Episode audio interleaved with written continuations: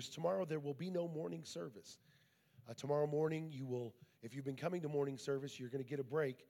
Uh, we're going to get together with pa- the pastors, the ministers that have been here, and leadership in our church, and we're going to have a, a special lunch here at the church. We're just going to hang out, have fellowship. Uh, that means food and talk. So we're going to get together and we're going to hang out here. And I invited we well, if any of you know Cherie, if uh, if you've ever been on the other end of one of Cherie's phone calls, or if if if I've ever put you on the list of people for her to call, uh, you already know how persistent a Cherie is and how persistent she can be. And so, uh, you know, we got together and we decided we were going to reach out to the pastors of this area and the greater Oklahoma City area and people that we've had fellowship with in the past. And you know, we didn't have one of those rascals want to come and have. I was going to feed them, and those those jerks wouldn't even come. But anyway, it's all right. I still love you. Amen. If, if now listen, don't get don't get upset because because some of you are like, well, that wasn't very nice. If if they know me, they know they know my personality. They know I'm messing around. But no, I love them, and but we couldn't. We really honestly, we couldn't get some people to come, and uh, I don't know why. I'm I'm uncertain as to why but we're not going to we're not going to give up. We're, we're going to keep pressing and we're going to keep pushing. Uh, when we were in revival in um, Richmond, Indiana, we were in Richmond, Indiana at one church, Bethesda Worship Center, for 22 weeks of revival. And we, in the first 22 weeks, God poured out His Spirit in a big way. I mean, 22 weeks is a long time, church. And we were there, and God poured out His Spirit at that church, Bethesda Worship Center. And in the 22nd week, in a morning service, we had one morning service every week on Wednesday. In that morning service, the Lord spoke to me and He said, I never intended for this revival to be for this church. I intended for this revival to be for this city. And I was like, Lord, I, I understand that. I know that. He said, Then why haven't you brought the city to this revival? And I was like, Well, Lord, what do you want me to do? Because I, I figured if He was asking me why I hadn't, then He must have a plan to do it. So, you know what God's plan was? Ask the pastors to come have lunch with you. I thought, how many times have we done that and it didn't work? How many times have we done that and it, it resulted in nothing? I don't know about anybody else who's a minister here, but I've tried it a number of times, and it's, it's not the most effective way of getting people together. But when you get a word from God, and, and not, not only a word from because you can have a word from God, if you don't mix it with faith, it ain't going nowhere. E.W. Kenyon said something in one of his books. Uh, in fact, it was in his, the book In His Presence. He said this God's word in the lips of faith is no longer you speaking, but it's God speaking through you. The spirit realm doesn't hear your voice when you speak God's word in faith, it hears the voice of God. And so I, I told Pastor Harris, the pastor of the church, I said, I feel, I feel like the Lord told me we need to get people in these meetings. This is supposed to be a revival for this community. And he said, Man, how, how do we do that? And I said, Well, Lord told me to invite the pastors to lunch. Invite them to lunch and invite them to a healing service. Because all of them have sick people Baptist, Methodist, Presbyterian, Lutheran, Catholic, Jehovah's Witness, Mormon. You know, even people in cults have sick people. And Jesus, He's the healer. Amen. And so we, we, we, I was like, we need to, we need we need to have lunch with them, invite them to a citywide healing meeting. Because even if they don't believe in healing, I'm sure they've got people that they're at the end of their rope, they're terminal. And what have they got to lose but to bring them to a healing meeting?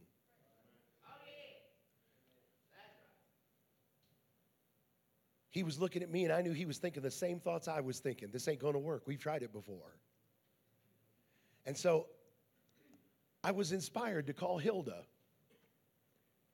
Hilda had never tried to get pastors together. She didn't know how difficult it was to get pastors together. So I called her on the phone right there. I put her on speakerphone. There you are, Hilda.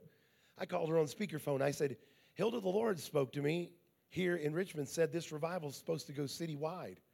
And she went to shout, and she's like, Glory! Amen.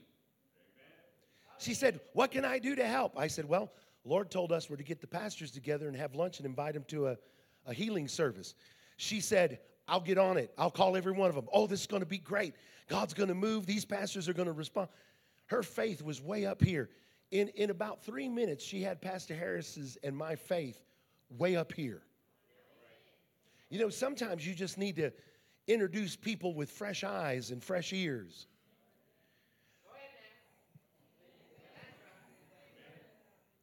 You know, some of you like to isolate. Uh, that's why you're. That's why you're dying. Those of you that want to hide in your house, well, m- me and Jesus, we got our own thing going. Well, I'm not sure it's Jesus. You got something going with some spirit, but I'm not sure it's the Spirit of God. Well, didn't God call the prophets off by themselves? Well, no, most of the time when prophets went off by themselves, it was because they were crying in their beer. Well, praise the Lord. Amen. Well, maybe they weren't crying, but you, you understand the term, right? All right, praise the Lord. Uh, I don't cry in my beer, I don't drink. don't get the wrong idea. But I'm just trying to get the, the word, the message across here. And so when, when you isolate, when you get, when you try, listen, I, and don't, I know some of you like, well, I don't, I don't receive that. Doesn't matter whether you receive it or not. I, I, I just don't believe that. It it, it, here's the deal whether you believe it or not, Sometimes you need people around you that will provoke your faith. People that will believe the word that God put in your heart. That they'll, that they'll say yes. In fact, some people you need to you, you need to not always tell people what your thoughts about the what your thoughts are about the word God gave you. Sometimes you've just got to speak the word of God and let that word just hit people the way that it hits them and watch watch him work. Long story short, we got about eight pastors together in that city. We had a citywide healing service, packed out the entire building, and that revival lasted for an entire calendar year. We went from Bethesda Worship Center, the Assembly God pastor said, Can we move this whole revival to my church? So we picked up the whole revival and we went to the Assembly of God church and it blew up. And when then we took it to another church and it blew up more there. And then we took it to another church. The whole revival went with us. Until it, until it turned the entire community of Richmond, Indiana, right side up for the glory of God. So God's word in the lips of faith is powerful. So Isaiah 61, verse 7, then I'm going to receive this offering. Isaiah 61, verse 7. Uh, I, I gave this, I spoke this to our church um, on, on Sunday morning and I want to I want to say this here. Um, we have been through difficulties, difficulties that have worked on trying to get us to compromise or to be unbelieving of the word that God has given us, the, the vision that God's put in our hearts. I don't know about you all, but most of the world has been in a battle. Most of the church has been in a, in a big time battle. There are some churches and some people in church that are just struggling to stay, uh, to stay born again. In fact, there's some people, they've, they've departed from the church. There's some people that they left the church when COVID happened, when they shut churches down, people shut their churches down. They left the church and they don't have any plans of coming back. They're not coming back. And some of them for fear, and some of them because they're having too good of a time not going to church. They like kicking back in their slippers and in their PJs and half heartedly listening to a message on YouTube. And they, and they don't really listen to it, you know. I mean, you know, y'all know, don't, y'all, y'all looking at me like, oh, no, no, it's good. No, you don't even listen. You, no, they're not engaged. There's no engagement in worship. But the enemy has attempted, what the enemy is attempting to do is to kill the vision that God's put in your, in your heart, to kill the word of the Lord, to make it of no effect of, to no avail. But the Lord, the Lord was talking to us, Isaiah 61 7. Look what it says here. Verse 7 Instead of your shame, you shall have double honor. The Lord told me that in, that in this year coming, instead of shame, we're going to have double honor. Say double honor. And instead of confusion, they shall rejoice in their portion. Therefore, in their land, they shall possess double. everlasting joy shall be theirs. You know what? That's God's word for you. Some of you, some of you, the enemy has tried to shame you. But God says in this hour, you're not going to get double shame, you're going to get double honor. Some of you, the enemy, he's attempted to confuse you. But instead of confusion, some of you are about to rejoice in the portion that God has prepared for you. We're, we're, living, we're living in a season when we're about to possess double, where we're about to see greater than we've ever seen before. Now, notice, notice what it says they shall possess. Say, possess. In order to possess something, there's something that you have to do. In fact, Jesus, Jesus talked about it. In order, in order for something to become your possession, it first has to become your confession. Before faith ever moves your mountain, it has to move your mouth. If you can't allow faith to move your mouth, then your mountain will never be moved.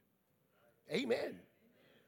So, the, the first key to, pos- to possession is confession.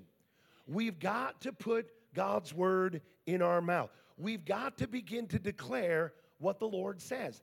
You know what? There's no, there's no value in declaring uh, the negative.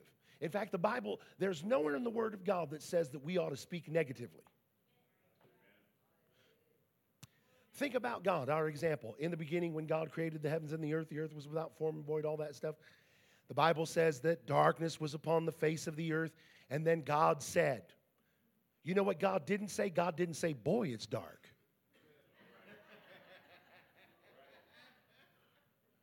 God never acknowledged the darkness. You know what God said? God said what He wanted. Come on, come on, y'all. God said what He wanted. You know why some of you are in the ditch? Because you're not saying what God wants you to say. You're not saying what God wants. You keep saying what you're seeing. And God didn't say what He saw with His, with his eye, He didn't look in the darkness and acknowledge the darkness. That's why the Bible says that we're to trust in the Lord with all of our heart, lean not to our own understanding, and in all our ways acknowledge. I know this seems like a radical way to live, and it, you know, I guess by today's standards in, in, the, in the church of the Lord Jesus Christ, it, it, it's, it's radical for the modern day church. But it's the way the Bible teaches us that we ought to live. Amen. Turn to someone and say, double. So, you know what we're believing for? We're believing for double salvations. Amen. We're believing for double healings. We're, we're, we're believing God that we're going to double in our efforts of discipleship and we're going to have double the disciples in Jesus' name. Double the impact, double the miracles, double the anointing, double in our finances. Amen. But we, we've got to be willing to, we've got to be willing to release that out of our mouths. Now I know, I know some of you like, well, you know, I don't believe in name it, claim it, blab it, and grab it. Well, you know what? You're living right now in a world that you created with your words. I mean, if you really, if you really examine where you're at in your life, you're living in a place that was created with your words. And so we've got to begin to declare the word of God. Amen. I'll, I'll just give you one more scripture and then we'll receive the offering and then we're going to have Pastor Ben come. Uh, Psalm chapter 66, verse 12. Glory to God. Oh, glory. No, you know what? Let me give you two verses. Exodus 1:12. Go there first, Jess. Exodus 1:12, and then we'll go to Psalm 66. I'm just going to read this. I'm going to try not to get to shouting on this one because this one makes me want to shout. This is how I blew out my voice Sunday. Glory to God. Look what Exodus 1:12 says. But the more they afflicted them, talking about the children of Israel, the more they afflicted them, the more they multiplied and grew and they were in dread of the children of Israel. That, that's, that's, that's our word. I've seen some of you flourish in the midst of adversity. I've seen God begin to do greater things in you. You've, you've got to keep your eyes on the Lord. Next verse. and then we'll receive the offering. Hallelujah. Did I tell you what? Do you remember what it was? 6612 of the book of Psalms. 6612 of the book of Psalms. Psalm 6612. Glory to God. Hallelujah. You have caused men to ride over our heads. We went through the fire and through the water, but you brought us out to a rich fulfillment. Amen. This is your time. This is your season. When, when everyone else is going under, you're going over. Amen. Praise God. So today, as you sow your seed, I want you to believe. I like the way King James says that. It says in at the end of that verse, God brings you into the into your wealthy place. Amen. Amen. God brings you into your wealthy place. But thou broughtest us out into a wealthy place. Amen. Uh, it's time. Amen. We're living in that season. So as you sow your offering, I want you to believe for double. You say, should, should we do that? Should we really put that kind of a, you know, a, a, a demand on God? Absolutely. Believe God for double today. Let's believe that uh, double in the morning, double in the evening, double in our giving, double our receiving. Amen. Amen. Glory to God. But if you're if you're uh, if you're sowing today, you can text to give. Uh, text Winners Church to 77977. You can write a check. You can give cash. Um, however it is that you're going to sow here today, sow cheerfully, sow joyfully, and trust that the Lord is going to bless you big time because of your obedience to Him. Amen. Are y'all ready to pray over this offering? Amen. Father, we thank you for the privilege that we have to be able to give to you today. Lord, as we give, may it be given back to us, good measure, pressed down, shake it together, running over.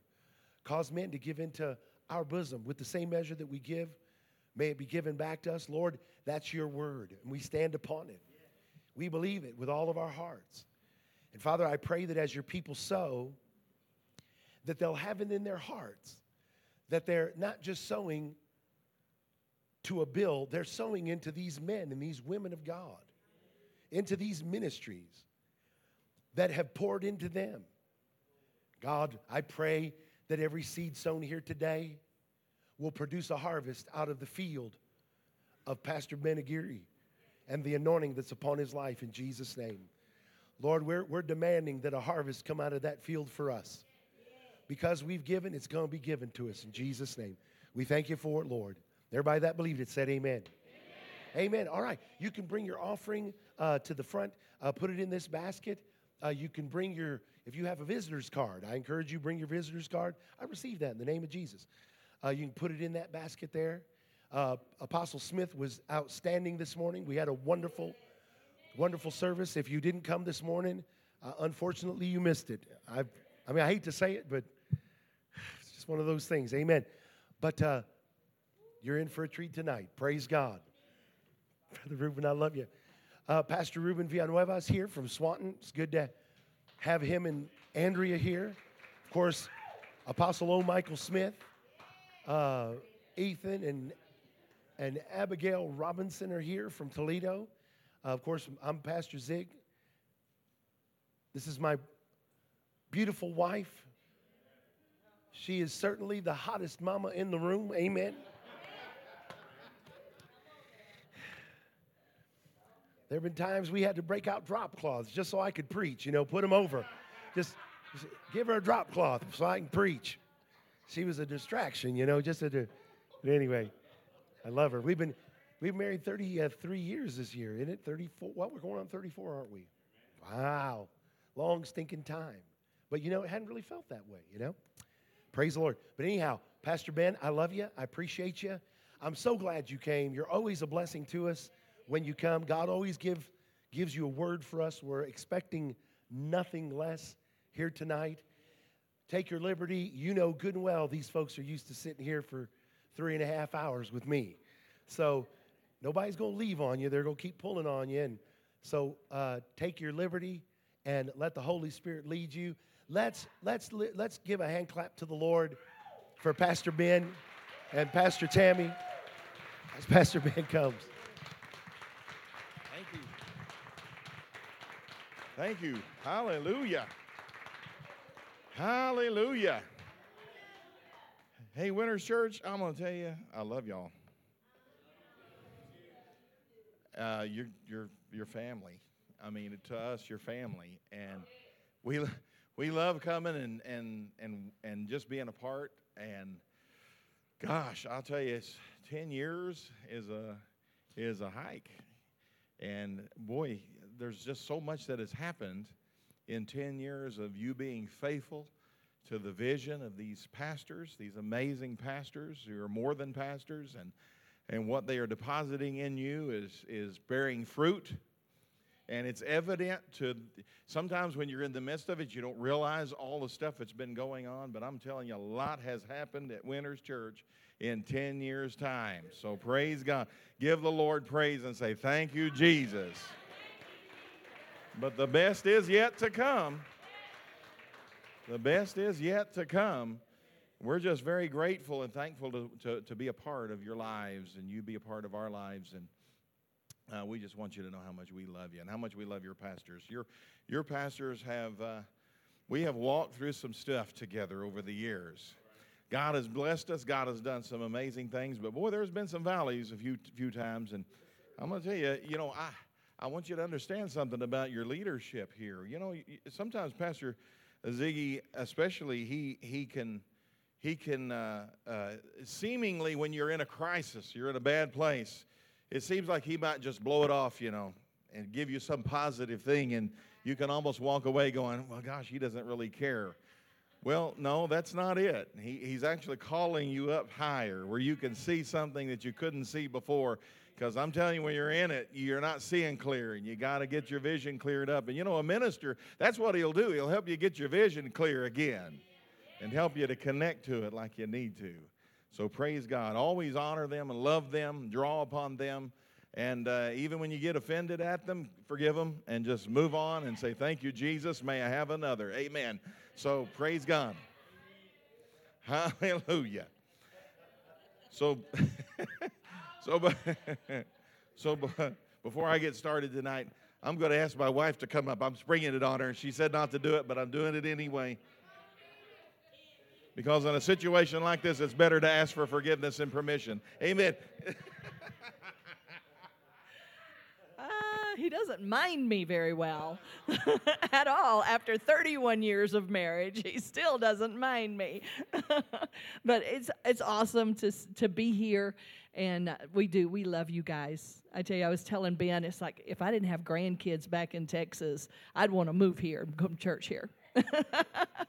and I tell you, Nakia, I have watched you praise and worship for over 10 years. I've watched and she's just grown, just continues every time we come. I mean, and, and you could come down there, you've been with us lots of times, and I just see you grow, and it's just like it's a reflection of this church too. You're just just growing, and, and I just appreciate the worship team, and it was so awesome being a worship te- worship leader there to be able to come in and just enter into the presence of God. Man, you guys are awesome.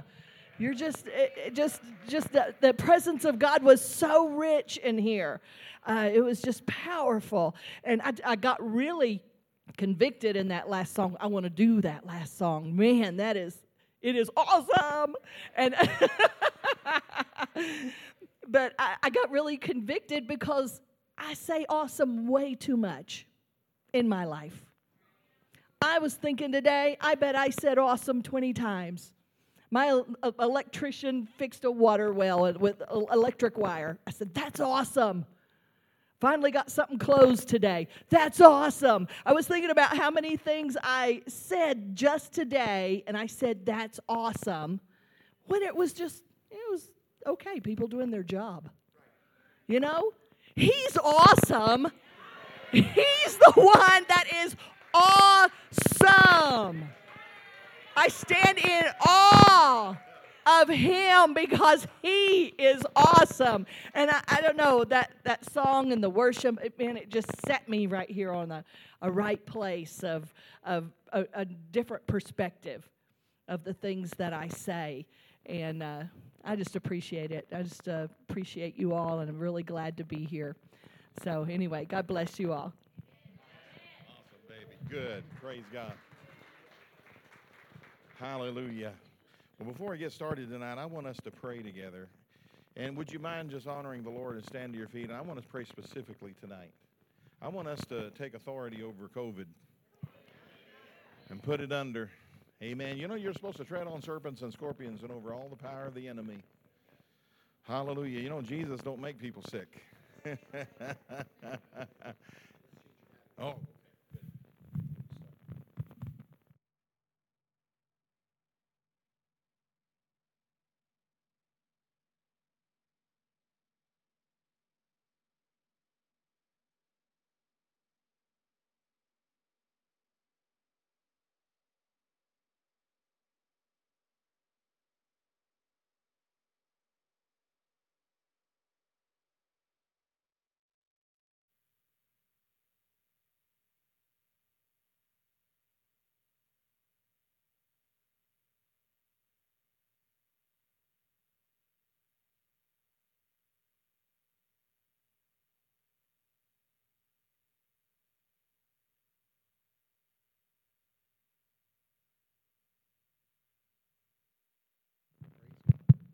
Praise Jesus.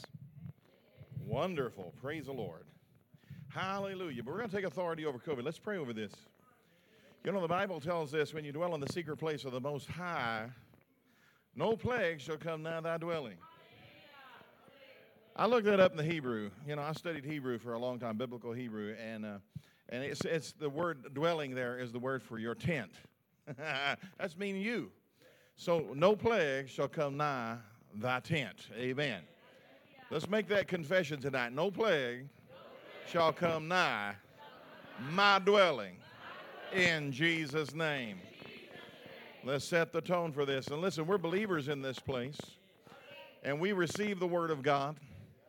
And I'm going to tell you, let's go ahead and let's pray together and let's lift our voice high and hard and let's call upon the name of the Lord and release the power that destroys every yoke of bondage.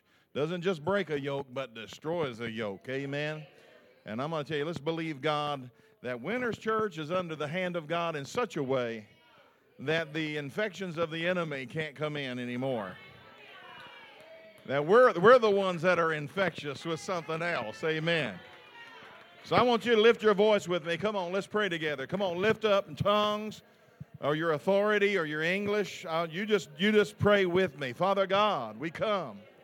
Kora masanjani asara bavrimi bibiri andoroma vroma bambari andara basangari ya. Evere misteri bevrimi bestana mavroma bakai ajeri asteri bibiri. Bere vravre beso vrama başta kayjan yeri andolom avremi kankare ando hokaçteri ada. Beri bevroba bayada basorom avremi kem jenjeri attoroba sokostorman anja. Vovra bayada rapsomaranja. Bere bevre egani andario sokani anda. Mahma mavrom bambaşteri attoroba vroba bakaçteri anjeri andolom avremi. Mere mavroma mamaria da baso. Bare basongere andana masigeri asa. Bare basoro bavrama maria sora mavrimi. Bare asogani andana mavrama mai. Bare bosombra vristeri bevreme canjargere bavrandaria. Hallelujah. Father God, we thank you that you have given us power to tread on those serpents. And today, God, we declare in Jesus' name this plague called COVID will no longer have its sway over us. Lord, we are laying hold upon the hem of your garment, the promise of God's word that by his stripes we were healed because Jesus himself took our infirmities and bare our sicknesses. God, we do not forget your benefits, and we declare tonight in the name of Jesus, COVID be thrown down in the name of Jesus. You are defeated in the name of Jesus. We declare that people in this house that have been touched by it are immediately getting better, getting well, and recovering in Jesus' mighty name. We declare COVID, you are over here. In Jesus' name. In Jesus' name. In Jesus' name. In Jesus' name. Can you say amen? Amen. Praise God. Hallelujah. Hallelujah. I'll tell you, you know, focus on God right now. Focus on the word. Focus on the promise. Get a hold of them promises. And like the brothers were sharing today, get a hold of it, activate it. Declare it over your life. Put yourself in the scenario. You know, it's really important that when you read the Word of God, you start putting yourself in the book, in the story. You start putting yourself in that place uh, that that's your story. Amen. And I'm going to tell you, we start thinking like that and start living like that and acting out the Word like that, well, we're going to see some stuff. Hallelujah. Because it's the time of the demonstration. Amen. I appreciate old Michael Smith uh, and the word that he brought over the last two services. Man, I, have been blessed. Glory to God. I, am I'm telling you guys, there is just something happening where I'm, I'm actually uh, preparing right now. When I'm home Sunday morning, I'm having a healing service, and we're, we're going to lay hands on the sick, and we're going to stir everybody to get their eyes off of COVID and get them on Jesus. Hallelujah. Glory to God. You know, some people say, well, you don't believe that bug is real. No, I believe the bug is real, but I believe my Jesus is much more real. Hallelujah. You know, I read this uh, funny, strange, weird article that an editor, it was an editorial that uh, this minister had wrote in one of these newspapers. And it was talking about Jesus, if he, if he were walking the earth today, he would wear a mask. And I'm not going to try to pick a bone on if you're wearing a mask. I'm, if, uh, but it was like, I, I read that and I thought, because they were using love. And I'm like, wait a minute, hold on, hold on. You know, dude, this guy touched people with leprosy. and, you know, somehow we forget this stuff that the same Jesus is still here, but he's in here in the, in the power of the Holy Spirit, the one like him that he sent after he left the building. Amen. And you've got the Holy Ghost living inside of you if you're a child of God. You just need to learn to turn him loose. Amen. I'll tell you, sometimes I think we hide him in the back room somewhere and we need to let him out. I've never been ashamed to be a tongue talker. I've never been ashamed to be a loud praiser. I've never been ashamed. I may not move uh, eloquently, but I'm going to move. So, it's going to move. I can start moving this way, and it continues to move for a few, few, few little while after but I'm going to move. Amen. Because I believe in practicing our faith and demonstrating our faith. And I like what Pastor Ziggy said. You know, you haven't you haven't done you haven't praised until you've done it. Amen. until you've actually done something. Amen. I want you to look at your neighbor and say, "You going to do something?" Amen. Hallelujah. I'm telling you, I I, uh, I said this uh, yesterday but uh, two times last week, I dreamed a dream of being here in this conference and preaching these two particular words, the one I shared the other yesterday morning and this one tonight. And I took that as the instruction of the Lord to hang with this and deliver this. And it like everything in the world tried to keep us from getting here. I said, We got to get here. I don't care what it takes. We've got to get here. We're going to get here, and we are here. And so let me share this with you tonight. I want you to look in the Word of God tonight, Zechariah, the book of Zechariah. This is where God has me. I heard uh, our dear brother share uh, uh, talking about hearing, and uh, and it, it, was it's it's right on the money. You know, the Bible tells us that when you are born again, you can see the kingdom of God. So it means that when you're a Christian, when you become a Christian, when you truly are born again, now, Christian, being a Christian, you know this, it's not turning over a new leaf. It's not just deciding I'm going to be a good person. Being a, being a Christian means that I'm born again. I've had a supernatural experience where the Holy Spirit of God has moved inside of me and recreated me on the inside. I'm now a new creature. Old things have passed away. Hallelujah. So when that happens, faculties begin to operate that did not operate before. All of a sudden, your spiritual uh, senses, if you will, start coming alive. And I have never, since I've been a Christian, and especially when I got spirit baptized, I didn't understand it before, but well, when I got spirit baptized, I was around a good group of people that helped me to understand that what was happening to me was not weird, It was not something I needed to hide. It was something that was right and normal for the believer.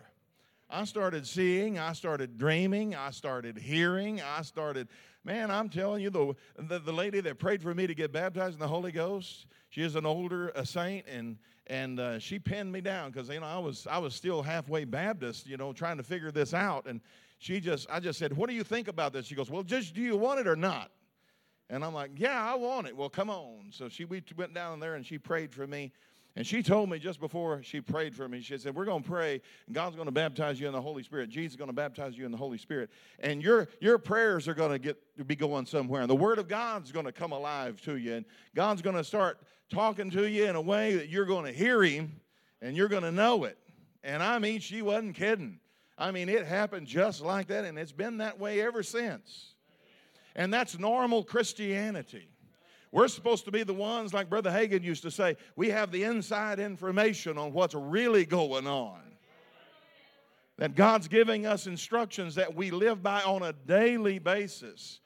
Jesus told us that the spirituals, the Holy Spirit, the ways that He works in His gifts, uh, uh, are things that we should not be ignorant of because we serve a speaking spirit. God is a speaking spirit. He's not dumb, He's not deaf, He's not silent, Uh, he's not, God is not hiding from us.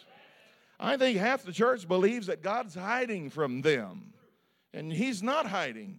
We do most of the hiding, if not all of the hiding. And I'll tell you, we need to get real with God. I found this out about with God is that if you will get real with Him, you won't have any problem seeing how real He is. He, he reflects to you many times the measure you start trying to measure back. And so, listen, be open with God and be open to the season that you're in, Winners Church, because God has planted you as a city set on a hill. Right here in this particular location, you're in a zone where God is about to release things that He could not release in the previous season. He's going to release in this season in a dramatic fashion and he's about to scatter you into places, or not scatter the church, but, but launch you into places, thrusting out those laborers, and not, listen, not, not just going out with words, but going out in demonstration. Because people don't need any more words, they need demonstration. They need believers who believe. And I'm going to tell you something in order for you to actually conceive, you're going to have to believe. And listen, when you start believing, you start conceiving. I'm telling you, it's a, it's a matter of fact that when you start opening your heart up to really get a hold of what God says you're supposed to get a hold of, man, the impossible is all possible for you. And so I tell you what, I think you ought to say this to the Lord say, Lord, I want all you have for me. Amen. Zechariah chapter 4. Let me set this up tonight in verse 1, this is an interesting passage of Scripture. I've had this come to me several times over the last year. And I was actually shocked when the Lord brought this to me and said, I want you to go up there and I want you to deliver this. Every time it's a little bit different, but it's the same jest. I think it's actually a much broader word. I'm telling you, you want to know where the true church is, it's going to be the church that walks in power. Now, the angel who talked with me, this is that prophet Zechariah, the angel that talked with me came back to me and waked me up as a man who is wakened out of his sleep. And he said to me, What do you see? Everybody say, What do you see? And so he, I said, I'm looking, and there's a lampstand of solid gold with a bowl on top of it. And on the seven of uh, the stand, seven lamps with seven pipes to the seven lamps. Two trees, olive trees, are, are by it, one on the right of the bowl and the other on its left. And so I answered and spoke to the angel who talked with me, saying, What are these, my Lord? And the angel who talked with me answered me and said to me, Do you not know what these are? And he said, No, my Lord. And he answered and said to me, This is the word of the Lord to Zerubbabel. Everybody say Zerubbabel. Not by might nor by power, but by my spirit, says the Lord of hosts. Who are you, O great mountain? Before Zerubbabel, you shall become a plain, and it shall bring forth the capstone with shouts of grace, grace to it. Moreover, the word of the Lord came to me, saying, The hand of, hands of Zerubbabel have laid the foundation of this temple, and his hands shall also finish it. And then you will know that the Lord of hosts has sent me to you. For who has despised the day of small things? For these seven rejoice to see the plumb line in the hand of Zerubbabel. They are the eyes of the Lord which scan to and fro throughout the whole earth. Interesting passage.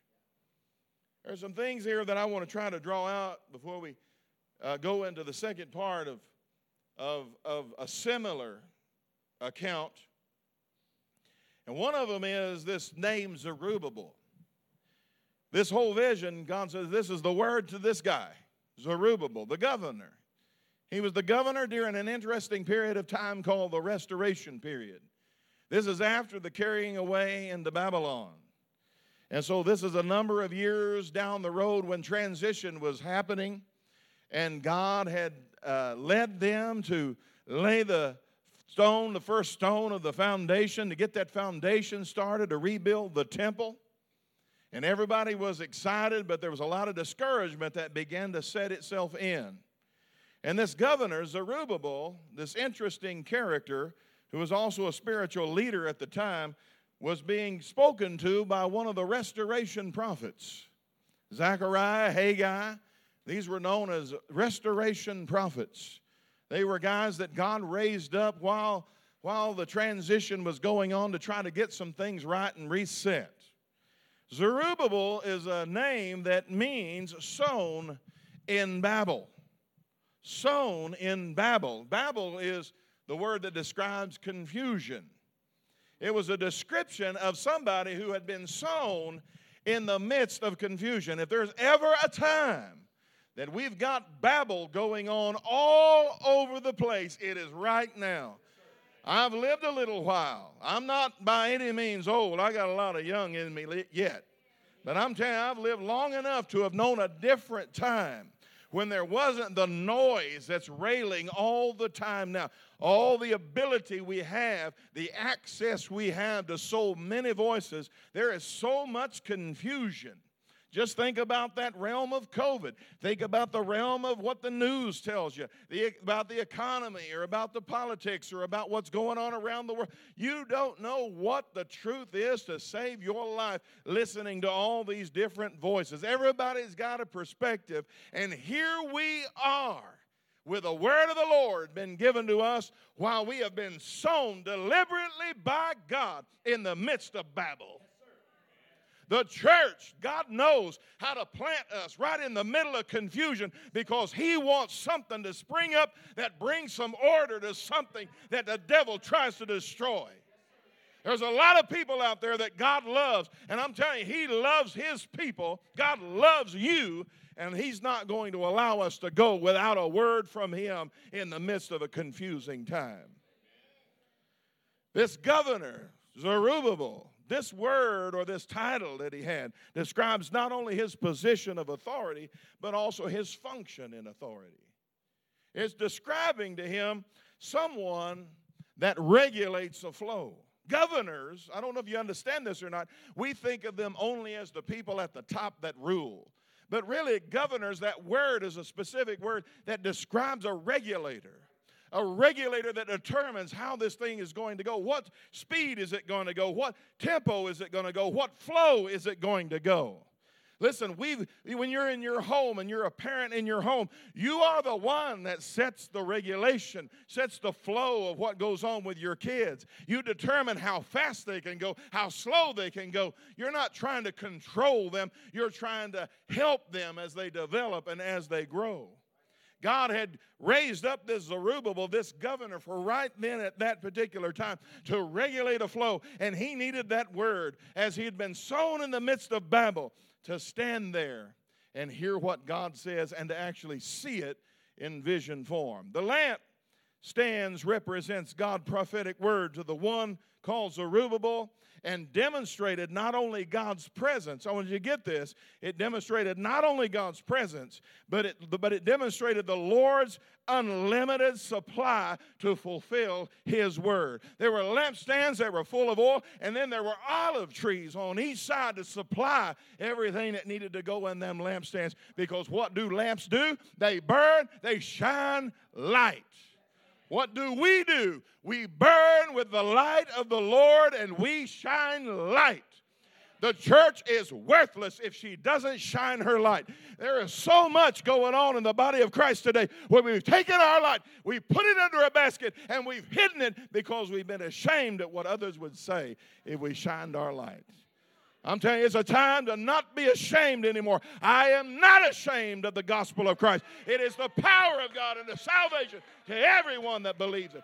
I believe it so much that I've sold my life. I don't know how you come into this thing, but I'm telling you, I grew up in church as a child listening to all those end time sermons. And we all heard about the Antichrist going to come up one of these days with a mark of the beast and chop your head off if you did not give your life to the Lord or you if you didn't take his mark. And I'm telling you, we grew up like that. So when it came time to get saved, you know, we literally understood that when I go up there, that might be my fate, but I'm giving my all. I'm gonna, Jesus gave his all, I'm gonna give my all. And you lay down your life. Everybody say, I'm in it all the way. We got to be in it all the way. These are these are peculiar times, strange times, unusual times. I've never been scared of it. I have believed literally all my life that I would be an end time believer, end time preacher. I believed all my life that we were living in the time before the coming of the Lord.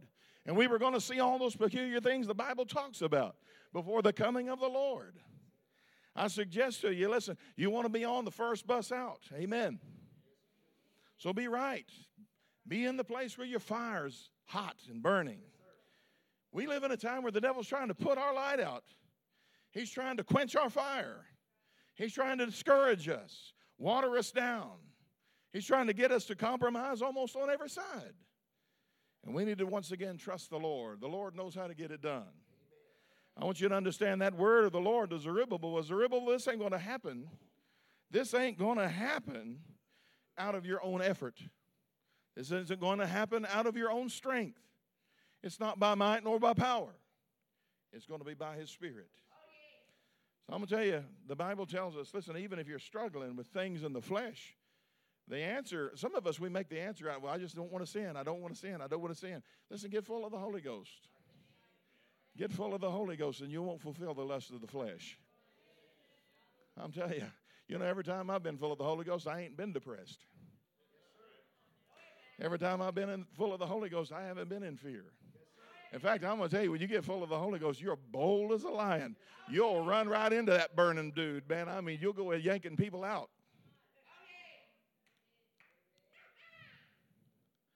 Hallelujah. You know, when I was a kid, the devil used to torment me with night terrors all the time. Used to see a dark figure at the foot of my bed, just scare the willies out of me. I'd tell the adults about it, and they'd say, Well, you need to watch what you eat before you go to bed. Man, as I grew up and got filled with the Holy Ghost, I realized the devil was just trying to sour a lot of things in my life, so I would stay away from anything. But I, I determined, listen, he wasn't going to get the best of me. Uh, I mean, I'll tell you, the devil knows this about our life. You go punch me in the nose, you're going to get one back. I'm sorry to say it, but listen, that's the way I feel about it. Some people get scared about that, but not me. It's like, you know, you, you don't want to walk around, the devil don't even know who you are. There's a lot of Christians, I think he don't even know who they are because they never ever embark on the journey with what they're really carrying on the inside. If you're going to tread on serpents and on scorpions, that means there's going to be somebody screaming under your feet. Amen. So, one more time, say, I'm in it all the way. Amen. Now, let's look at another passage of Scripture.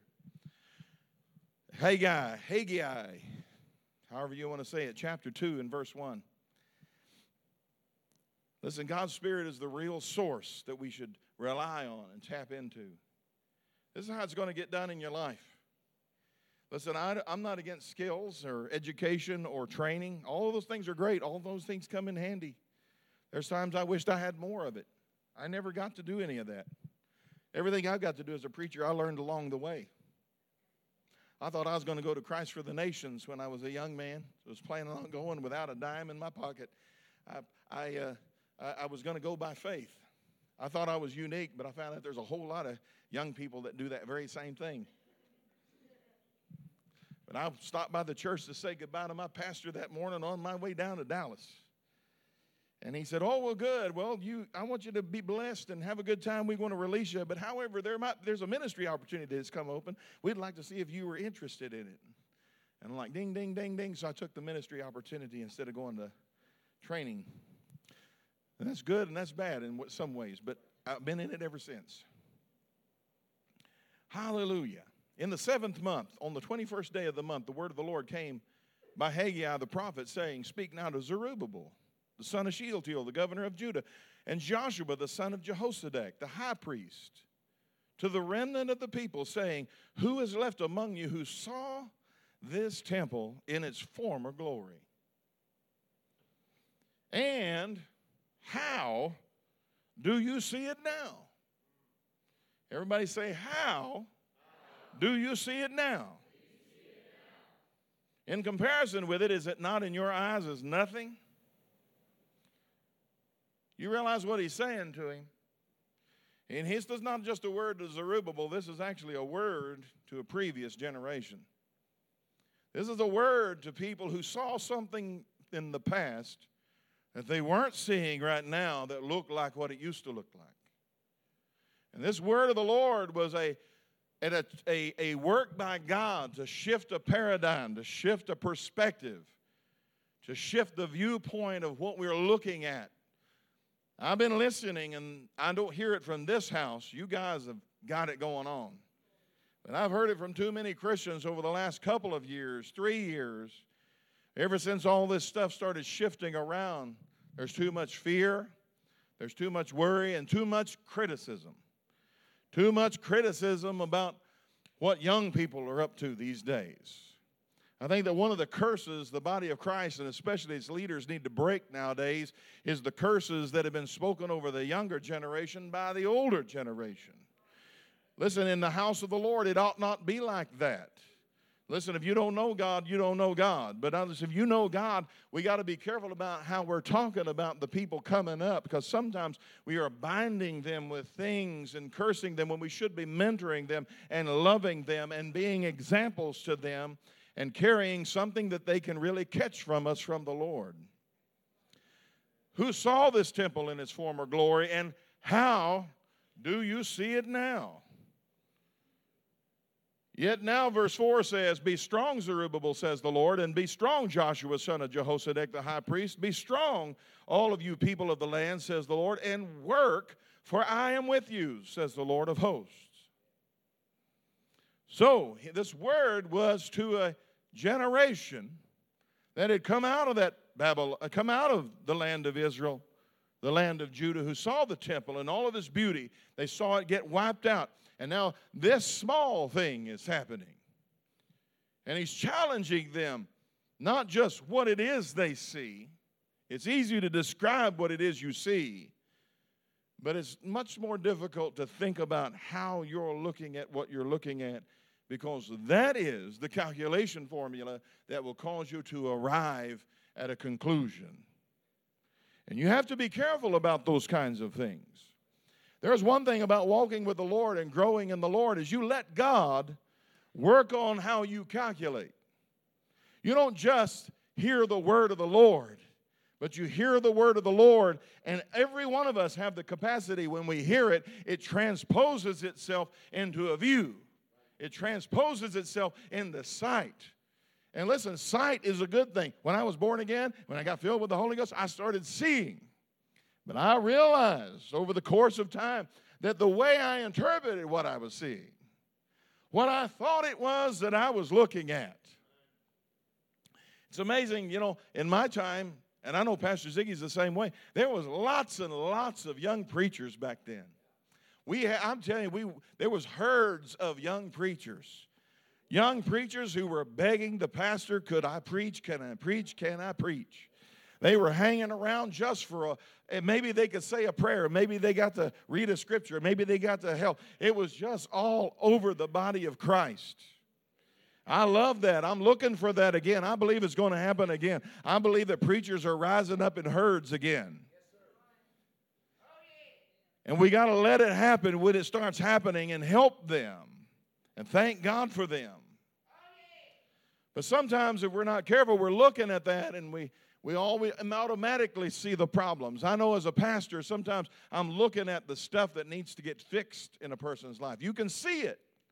A real pastor can see it. A real shepherd can look over his flock and he knows there's stuff out there. It's not just them and everything's got it, they got it all together. They got stuff going on and God's assigned you to help them work through that but you got to learn to never look at it with a critical spirit. A critical spirit is not the spirit of God. When we're looking at all the new and the bling, boy, things have changed in the last 20 years in the body of Christ. You know, we didn't have lights like this 20 years ago. We didn't have the music that we have like we do 20 years ago. In fact, when I came into Spirit filled Church, I came in with my guitar and my distortion box, and I listened to that music and I wanted to tweak it. And so I let it rip tater chip. And I'm telling you, they like to come unglued because the devil was in the house.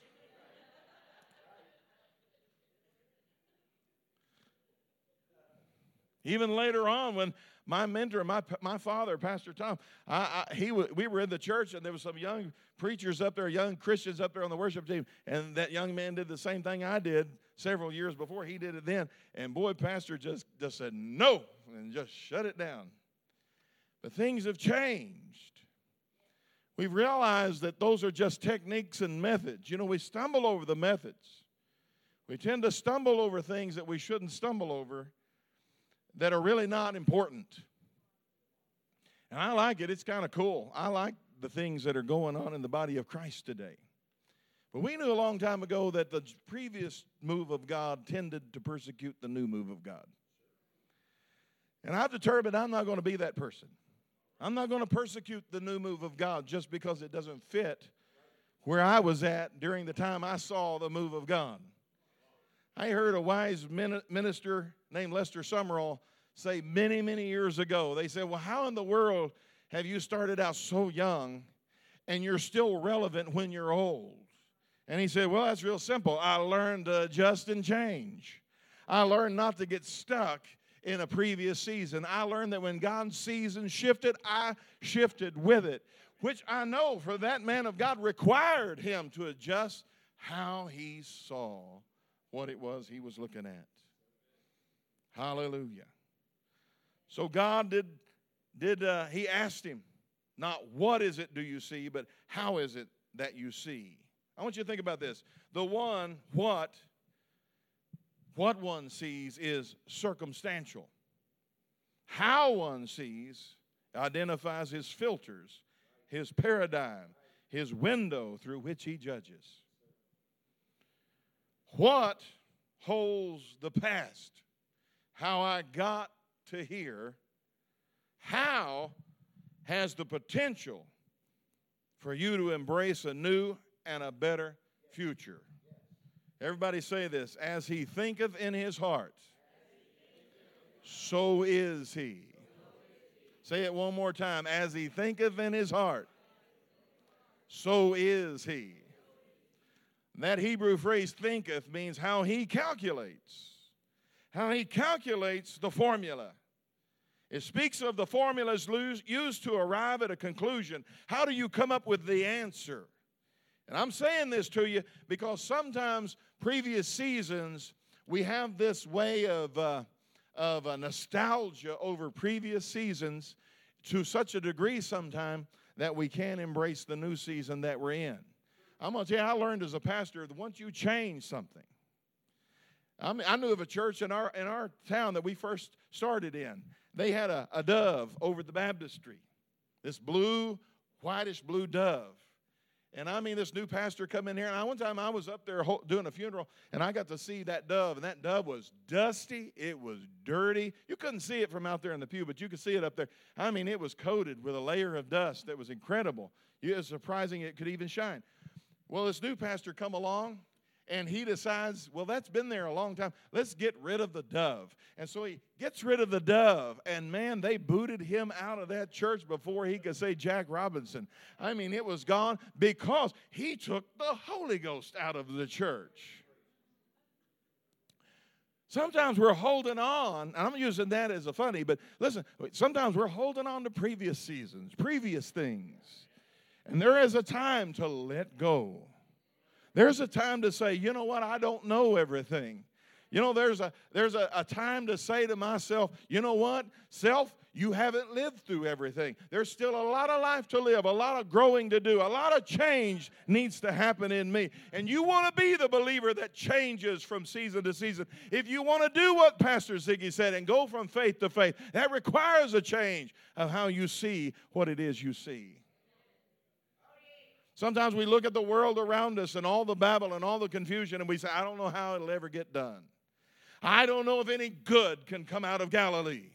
I don't know if something supernatural can really help this mess. Well, I got news for you.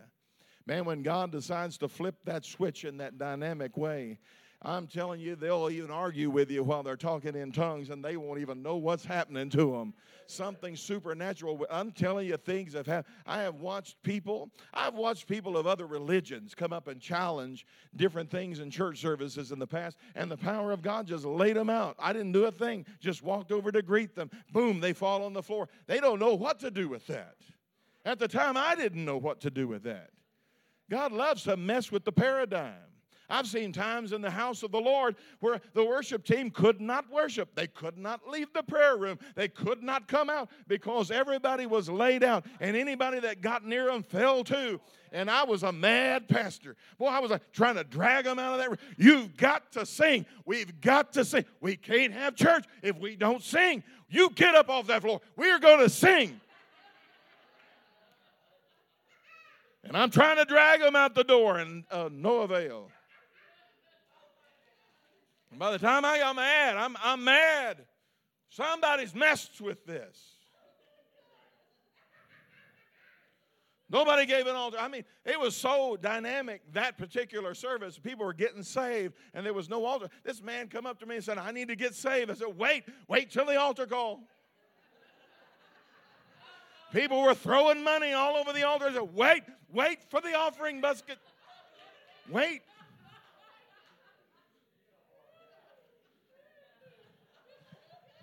And I'm so mad. I'm red. I'm telling you, I'm mad. And the Holy Ghost just speaks to me and says, Is this your church or mine? And he said this to me. He said, Did you buy this church with your blood or did I? And then he said to me, and I'm telling you, you don't want the Lord to talk to you like this. But he said to me, He said, If you won't do what I told you to do, I'll find somebody who will. You know what happened to me right then? What I saw did not matter anymore. How I saw it changed dramatically.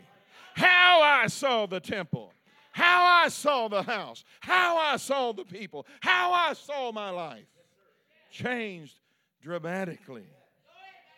The God who bought the house rules the house.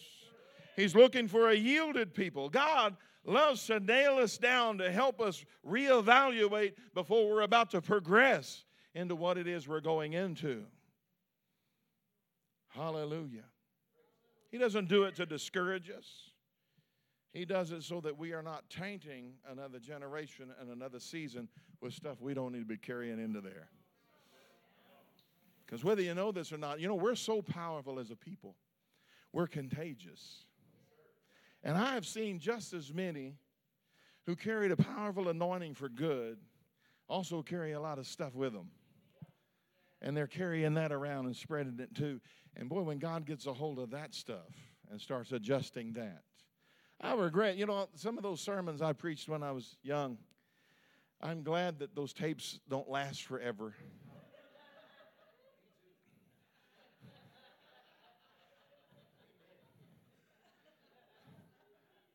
In fact, I found one of them the other day and I was looking at it and like chunk in the trash, you know. It's like, I'm not going to keep it. Everybody say, I want God to help me see.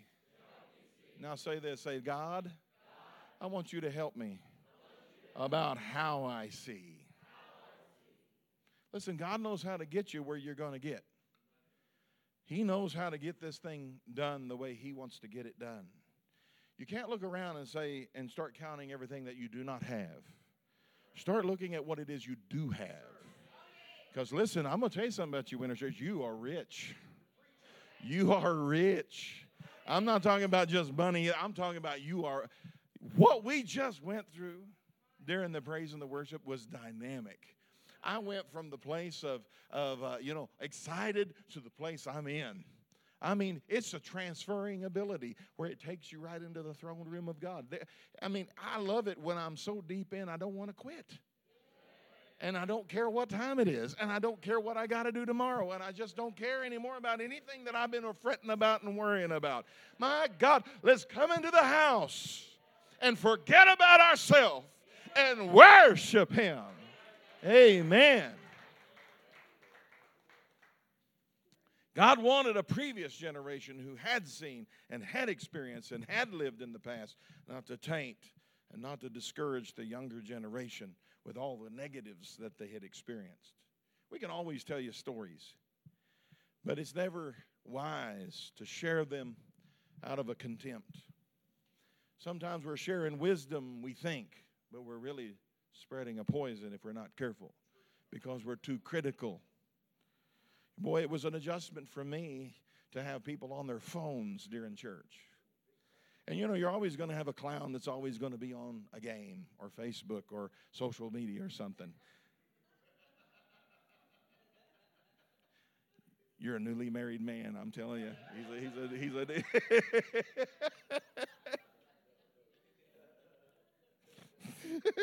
a I'm to move over this way because I can't.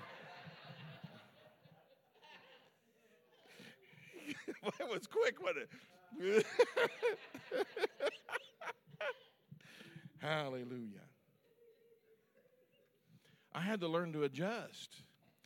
You know, it was a big adjustment for me when I first got into the thing to not sing out of a hymn book. It was a big adjustment to sing off the wall. And you know, the rumors are they're singing off the wall in there. You know, your mind is like, what does that even mean? What does that mean to sing off the wall? Does that mean they're crazy? Does that mean they don't know what they're doing? And you go in there and they're actually a projector with a little girl that flips the thing and they're putting the words on the wall. And it's like adjustments, how you see it. Your first response is to be critical. Your first response is to say, well, we've never done it that way before and to feel like what you did in the past was better than where God's trying to take you into. See, I'm kind of crazy enough to believe that when Jesus comes for the church, he ain't finding the church in fear over COVID, living in a cave, eating spam. I believe this. I believe Jesus is coming for a glorious church without spot or wrinkle or any such blemish. I'm crazy enough to believe that scripture. Some people say, well, don't you realize how many wrinkles the body of Christ has? How jacked up we are? Yeah, I do. But I'm going to tell you something. One, one touch from God, one move from God, and all of a sudden those wrinkles get worked out. The spots get removed. I think we think there's far more spots than it probably actually is just because we looking for spots. I think we like to look for the dirt instead of looking for the gold. Some people tell me at the church, you know, don't you know that this person's doing this and this person's doing that? I say, well, yeah, I do know that, but I'm not looking for that. I'm looking for the other side of that. I'm looking for them to get out of that mess and live for God with all of their heart. I see the potential in them. I'm not looking for that dirt. I'm helping to shovel that stuff out of the way. We're not looking for that. We're getting it out of the way. Amen. I would challenge you this. Jesus says something to us that we don't pay attention to. Jesus told us that those, those sins that you retain will be retained, and those sins that you remit will be remitted. The church doesn't believe that. The Catholics believe that. The Pentecostal charismatic churches don't believe that.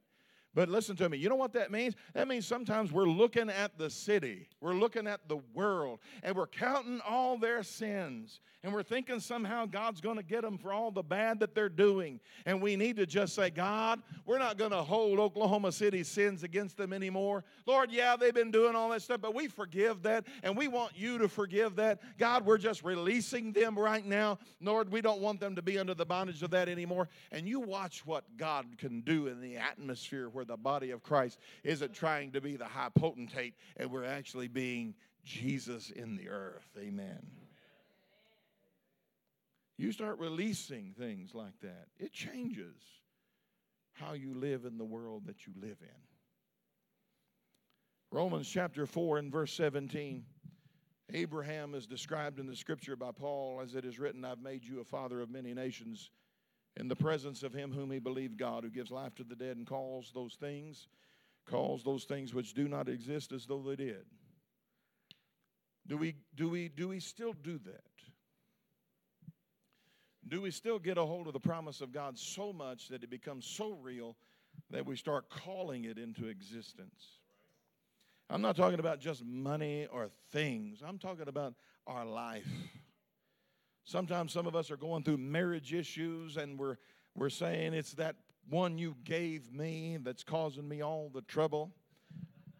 I'm going to tell you something about being married. You know, you don't you don't honor people where they are. You honor them where they're supposed to be.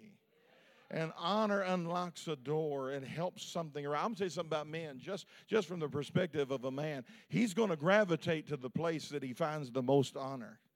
And I'm going to tell you, when he finds honor at work and can't find it at home, that's a shame. I'll tell you, when you start honoring, well, he's not living, he ain't, listen, honoring, honoring is unlocking something. I mean, my wife, when we first got married, you know, I was still a little boy and she finished raising me. I wouldn't take out the trash. That trash was piling up in the corner, and she'd say, Honey, would you take out the trash? No, I, I, yeah. And then I wouldn't. You know why? Because I didn't hear my wife say, Would you help me by taking out the trash? I heard my mama. And I was in rebellion against my mama. I was living in rebellion against my mama, and my wife somehow turned into the voice of my mama. And you know what? That trash piled up there, and I got madder and madder every time she had asked me, and I'd just be deeper in rebellion. And then one day, she just quit asking. And you know, I don't even know how long it went by, but I walked by and I saw that trash there, and I said, you know, that's a shame. That's a that's a re- that's a real shame that trash is built up. And you hear the Lord on the inside say, "Well, why don't you do something about it?"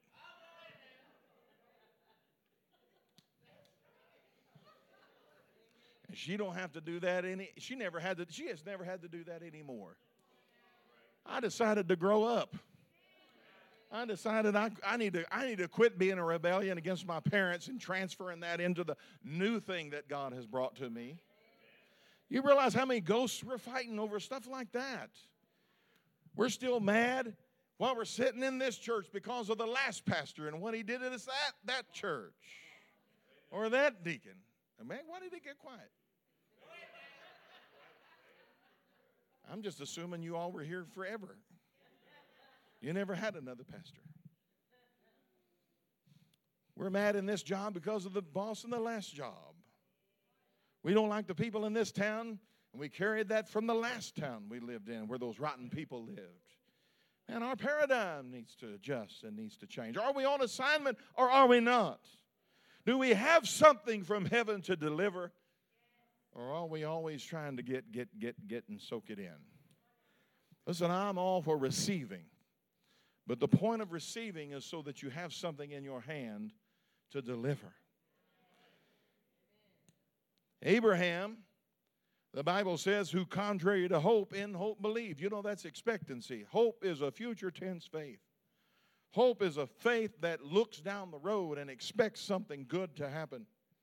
The Bible is trying to tell us that there was no earthly reason whatsoever that Abraham should believe for anything good, but he chose. Everybody say, He chose. He chose to release his faith and expect anyway, contrary to his circumstances. I believe that Winners Church is placed strategically right here in this place for this season of time and to expect and believe for good things to come, contrary to all the evidence, all the confusion, all the lies the enemy is trying to sow. Good things are in store for us in the future, in Jesus' name. The best is yet to come. Hallelujah. My last verse of scripture, 1 Corinthians chapter 1, verse 26. Paul said, You see your calling, brethren. That not many wise according to the flesh, not many mighty, not many noble are called. He didn't say not any, but he said not many. But God has chosen the foolish things of the world to confound or put to shame the wise. God has chosen the weak things of the world to put to shame the things which are mighty. You realize He's talking about us. You realize He's talking about the church. You realize He's using and choosing words that describe a lens in how the world sees us and how the carnal sees us and how they're looking at us as Christians in this sect of believing. He's choosing to describe to us how they see us. And he tells us God chose us in spite, chose us as weak things, chose us as foolish things. He chose us out of all of the masses and collected us as his people and calls us even base things. And he tells us this that God chose us to bring to nothing things that are. I'm going to tell you, there are strongholds over this city. I'm going to tell you something that you, I don't know if you realize, there's strongholds over this area right here. There are things that are trying to say, well, like faith. I think I'm dying again. But they, he told them when Moses said, Let my people go. They've got to go worship the Lord. He said, Oh, well, okay, I'll let you go, but don't go too far. You know how many Christians are happy with that? They're really happy with not being not going too far. I'm telling you, sometimes the devil just corrals us with just a little bit of a carrot and says, You can have this much and I won't fight you over that. But you better not get too wild. Better not get too, you better stay inside those doors. You better not let anybody see. It better not be messing with any of my stuff. And you know, the whole point of our existence is we're going to mess with his stuff. We're going to mess with his stuff to where he gets his hands off of his stuff and it becomes our stuff. Amen. That's how much. Hallelujah. And right here in this zone, God has placed the people. He's placed the people and He's challenging you. And I want to say this to you allow God to change your paradigm, allow God to cleanse your screen.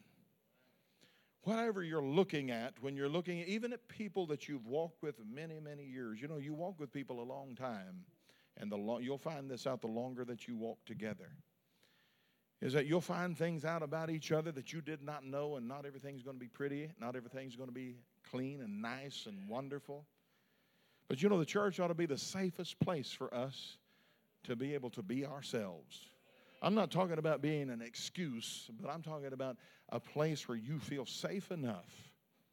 It's real sad that sometimes we feel safer on a psychiatrist's couch than we do in the house of the Lord in the pastor's office. It's a shame that we can't tell our brothers and sisters the struggles that we're having without them telling somebody else and uncovering our nakedness. It's a shame that we can't go through a struggle and not be looked down upon with by those who are still going through struggles but act like they don't have any problems whatsoever.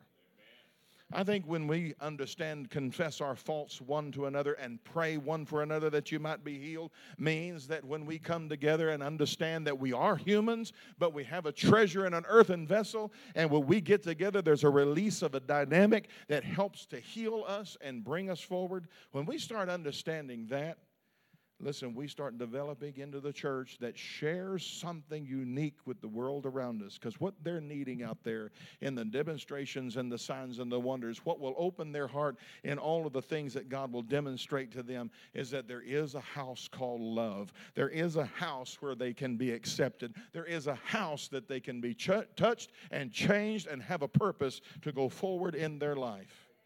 God doesn't use just qualified people, my friends. God just uses the willing people that He can find. Everybody say, That's me. In fact, I'm going to tell you, you are an unlikely one that God put his finger on somewhere in the past and drew you in. And he's looking to use you to help touch other unlikely ones, some that have been given up and thrown into the ditch. God wants you to be the one that presents Jesus to them and lets that shine. Hallelujah. You know what? We got to quit worrying about what the world thinks about us. we got to really, really quit thinking about what the religious think about us. The religious never will like us, they'll always be critical. Man, I'm telling you, be cautious and careful about social media. When you get on YouTube and you start looking up preachers and, and you decide because somebody sowed some seed and that you hatched it out in your brain that you want to find out if this divine healing message is really of the devil, and you punch that in and start finding all these preachers that are going to tell you why that can't possibly be real or right. My God, let's stay away from that junk. And I, I got news. I live, I've lived long enough that I've seen that come and go several times. It'll go. It'll come and it'll, you know, prosperity. There, listen to me. I, I don't know. I, am glad you got the pastor you got because he ain't going to let you get off into a poverty spirit without going unchallenged. Amen. He's going to pull you right out of that thing. There's plenty of, of, critics out there about the prosperity message. You know why? Because there's a real spirit of socialism and communism that is in the spirit realm working against the minds of the American people, trying to tell them that to have stuff is a sin. You realize that? There's a lot of socialism and communism in the mentality of the American people today that is trying to tell them that having something in God is a sin. And that's a lie. If you believe that, look at your neighbor and say, you know, that's a lie. Hallelujah. It is. It's a lie. Hallelujah. But you know what? God called you and He set you. And I come here to tell you let God change the way you see. It is, it is, it is so important that it's required in this season. It is so important. You know, there are times that you can go a while, but it's required because the capacity is expanding, your tent is enlarging. There's more that God is delivering into your hand. You know, there are times in our life where God tries to get something into our hand that in the previous season we were too immature to handle. We were too young in the Lord or too blind to understand. There are so many things in my own life that when I was young that people gave me that had no value at that particular time. I let it be uh, set aside and lost. That today I look back and think, I wished I had that again because I see the value of what I really had in my hand. But God is so good that He knows how to hold things for the maturing process that you go through. You're now entering into your own land, your own place, your own house, your own that God has set aside for Winners Church. It is not a small thing, though it may look like a small thing just because of the dynamic of what you're looking at, but it is a large thing. And it will continue to grow and it will continue to expand, and God's blessing is on you, and nothing can stop you but you. And I will challenge you tonight that if you can see it, there's a place God has set aside for you. There are things that God wants to deposit in you personally as well as corporately that He will use in this house and He will use in this season of time. If you will let God change the way that you see, there'll be many things that are in your hand right now that you have not seen the value of that you will now connect with and begin to use it. This is the time for Winners Church. 2022 is a new year, but it is your year. It is the year of the best. It is the year that you will arise.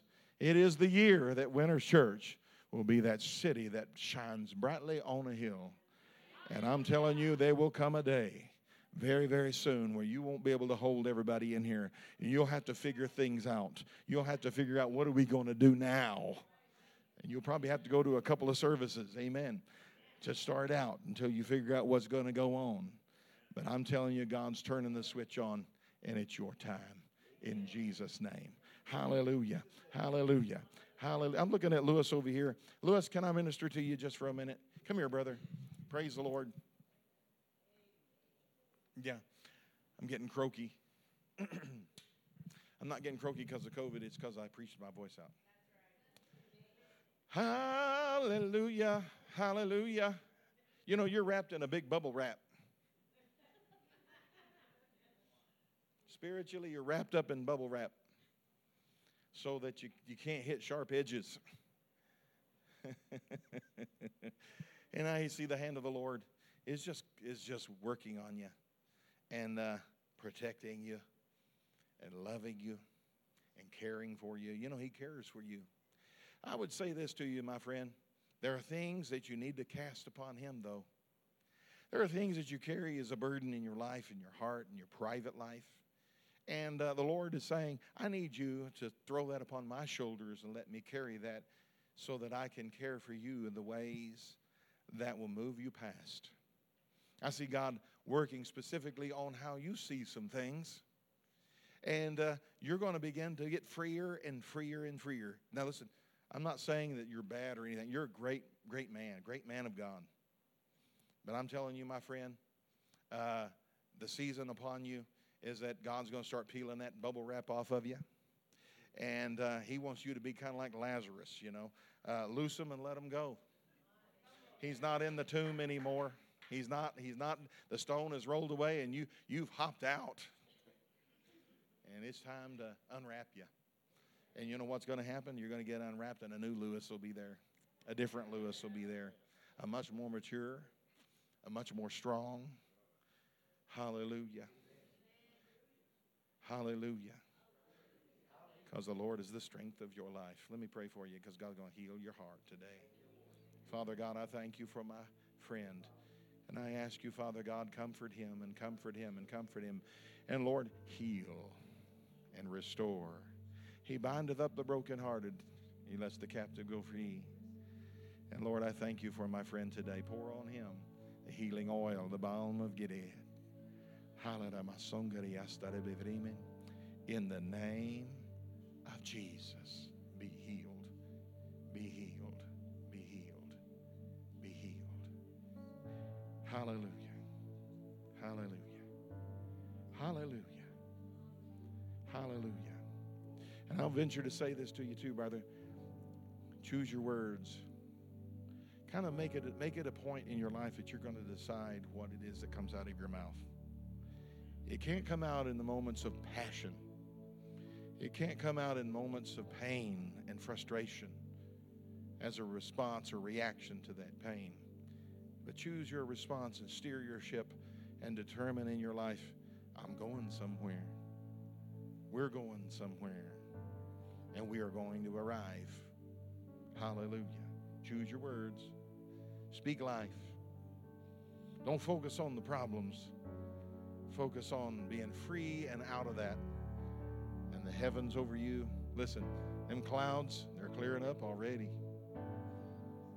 Hallelujah. I speak peace to your heart, my friend. Thank you. I thank Jesus for you. I thank Jesus for you. You have grown so much, my friend. Be healed. Be healed. Man of God, be healed. In Jesus' name. Hallelujah. Amen. Amen. Praise the Lord. I want, can I pray for you, Michael? Hallelujah. Man, I don't have COVID. Good. Good. I did. but it's gone. Praise the Lord. Father God, I thank you for this man of God tonight. And I pray over Michael. Michael, Michael. That's the name of a big old bad guardian angel, isn't it? Hallelujah. And you know what, my friend? I want you to lift that hand up to the Lord. You know what, my friend?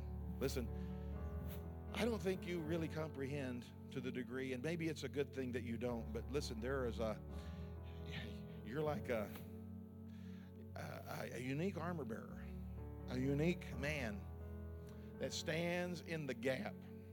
There are things that you that you deflect and cut off and and and you it's just you being you. It never reaches the things the enemy tries to do. You just kind of steer it and you've got such a non-threatening presence that it just turns. You're like a big goalie in the spirit. You just don't let the thing score. Hallelujah. You just don't let you just don't let it score. Hallelujah. Thank you, Father.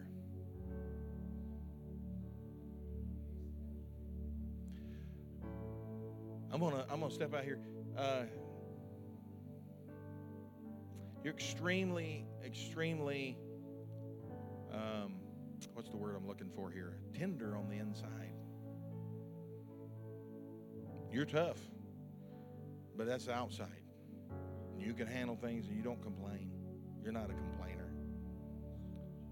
But I see the Lord protecting you, guarding that treasure inside of you. It's like a wheat kernel. It's just so precious. And as God draws that out, hallelujah, my brother, your influence is going to keep growing. And as this church grows, listen, the significance of your station, the significance of your place is going to carry great ramifications for the destiny of this church. Because there'll be men of God that will say, you know what? I, am not called to be like my pastor, but I'm called to be like Michael. I'm called to reflect like him. I need to learn. I need to learn what he's doing. I need to know what he knows. I need to figure that out. I need to catch his spirit. And as that grows and develops in this church and in this ministry, this will be an army of men that'll stand with their wives and their children and reflect some things this generation so desperately needs. Hallelujah. Michael Salazar, I tell you today, in Jesus' name, that God's going to use that.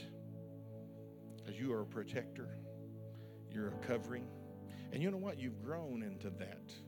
It wasn't that that was never not in your heart, but you've really grown into understanding hey, it's important to be spiritual. It's important to know the it's important to walk with the Lord. It's important to cover my house. It's important to be where I'm supposed to be and to do what I'm supposed to do, whether I feel like it or not.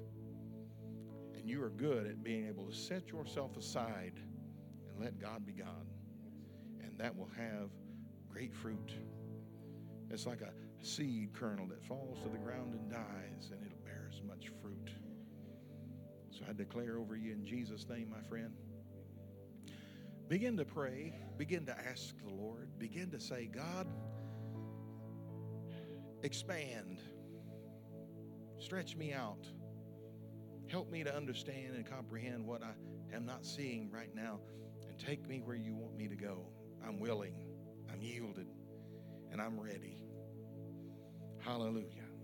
I think you should say, I'm ready, God. Praise the Lord. And I think as you pray over that and you keep that before God, you know, there are times that God just has, it's not that He's deaf, but it's like it draws us out and we get more hungry and, and almost like a, a desperation hunger. It's not like an evil desperation, but it's like a desperation where it's like, I, I just got to have that. I got to have what I'm called to do. I've got to have it. And I'm telling you, God will meet you and, and help you with that in Jesus' name. I bless you in Jesus' name. And I just declare over you, brother, his hand is on you. Hallelujah.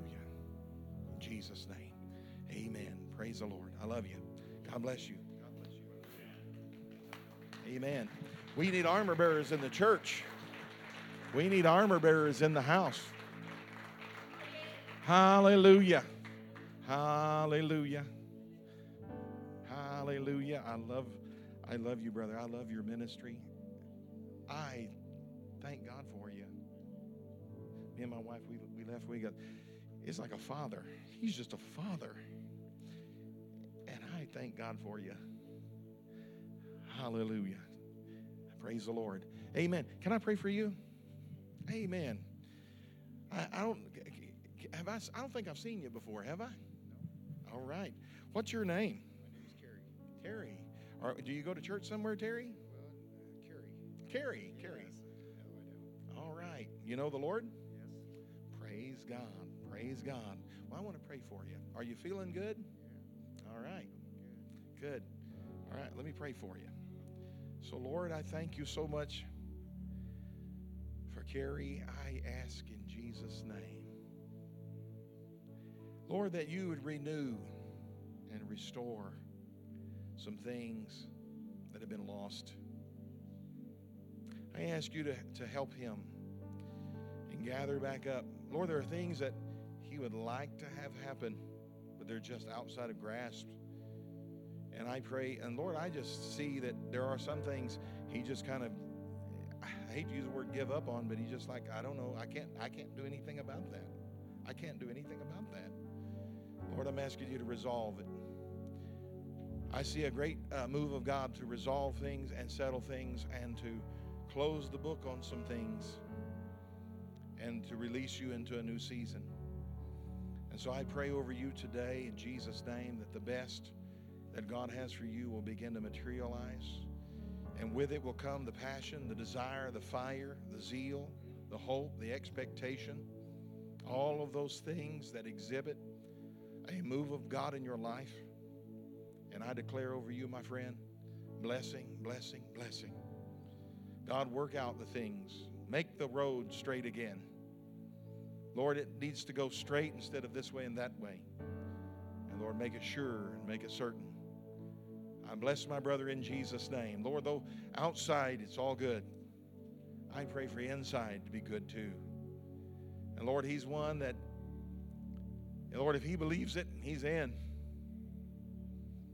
So, Father, I'm asking you to turn the flame on.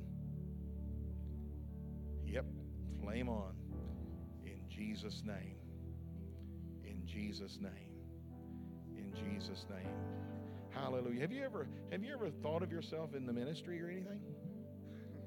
yes, I have. Yes, I have. wow. Yeah. Yeah, I sure All right. have. Praise God. Well, you know, I'm just going to tell you, it's coming around again. It's coming around again. I felt the door before. Huh? You felt the door before? All right. Well, it's coming around. And I see I see the, the road. That's what I felt like I should pray. The road straighten out. So that things make sense again. Because you know what? You're just not going to be happy and fulfilled as a human being until that begins to work like it's supposed to. It's like that's just an itch that how do I scratch? That's you. And here it is. It's coming around again. Jesus, I think you ought to start praying for it. And just say, Lord, I don't know how. It's outside of reach. I don't know how to get it, but I want you to help me. He's going to start revealing how that will come about. So you be willing and don't stumble over man.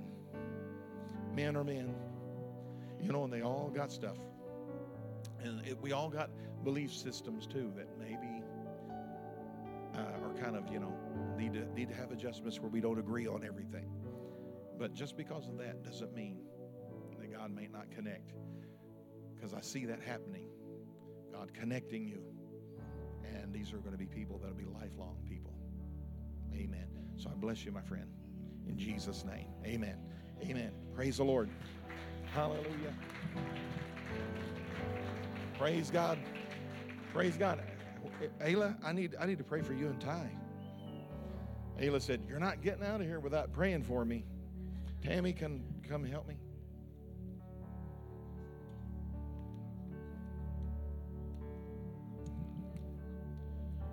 Hallelujah. Thank you. I'm sorry. I'm caught up. Looking at that guy right back there in that blue shirt. I'm looking at you, my friend. There's an angel right behind you. And he's got his hand on your shoulder, and uh, and he's doing this. He's like right back here. He's just doing this. He's letting me know. So can I pray for you? Hallelujah. What's your name? Well, I can see your shirt. Are you a Salazar? My nephew. You're a nephew. Well, that's a great family to be a part of. Hallelujah. You know Jesus? Yes, I do. Yeah. Amen. You've been born again. I have not yet. All right. Let's do this. Would you mind just close your eyes, lift your hands to the Lord for me just for a moment. And I want you to say this say, Lord Jesus, I thank you for being my Lord and Savior. I believe in you. You are the Son of God, the only Son of God. And I decide today, I put all my faith and trust in you. I need you to help me today. Come into my heart, I want to be born again. And I'm asking today for that radical change. I invite you to be the Lord of my life. I believe in my heart God has raised you from the dead. You are alive and you are my King. And Lord, I will serve you all the days of my life. I need the Holy Spirit to help me, to fill me, and to guide me. I need your power to live. And so I surrender today. And thank you for everything you've done for me. My life is your life. In Jesus' name, amen. Amen. Let me pray for you, my friend. Father, I thank you today, Lord, for my brother. In Jesus' name. Bless him, encourage him, strengthen him, and fill him with the Holy Ghost in Jesus' name. Thank you, Father. Amen. God bless you. Thank you. I'm, I'm glad to meet you. Thank you. Praise God. Hey, in 10,000 years in heaven, we'll have lunch. Amen. Hallelujah. Praise God.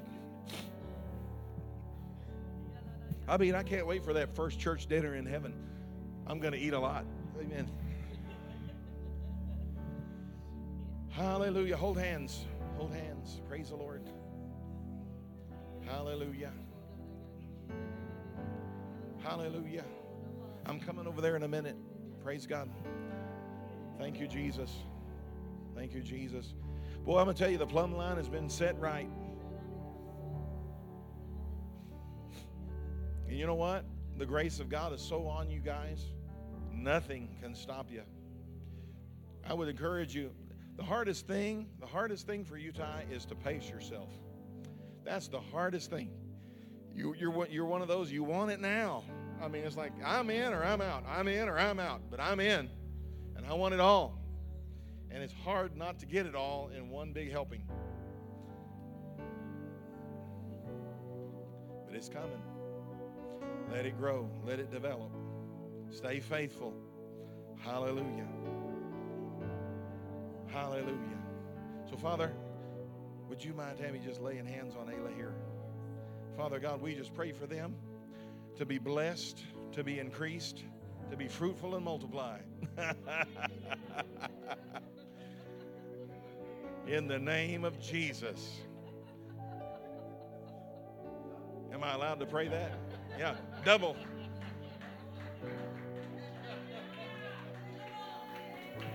It's like the Brady Bunch. Da, da, da, da, da.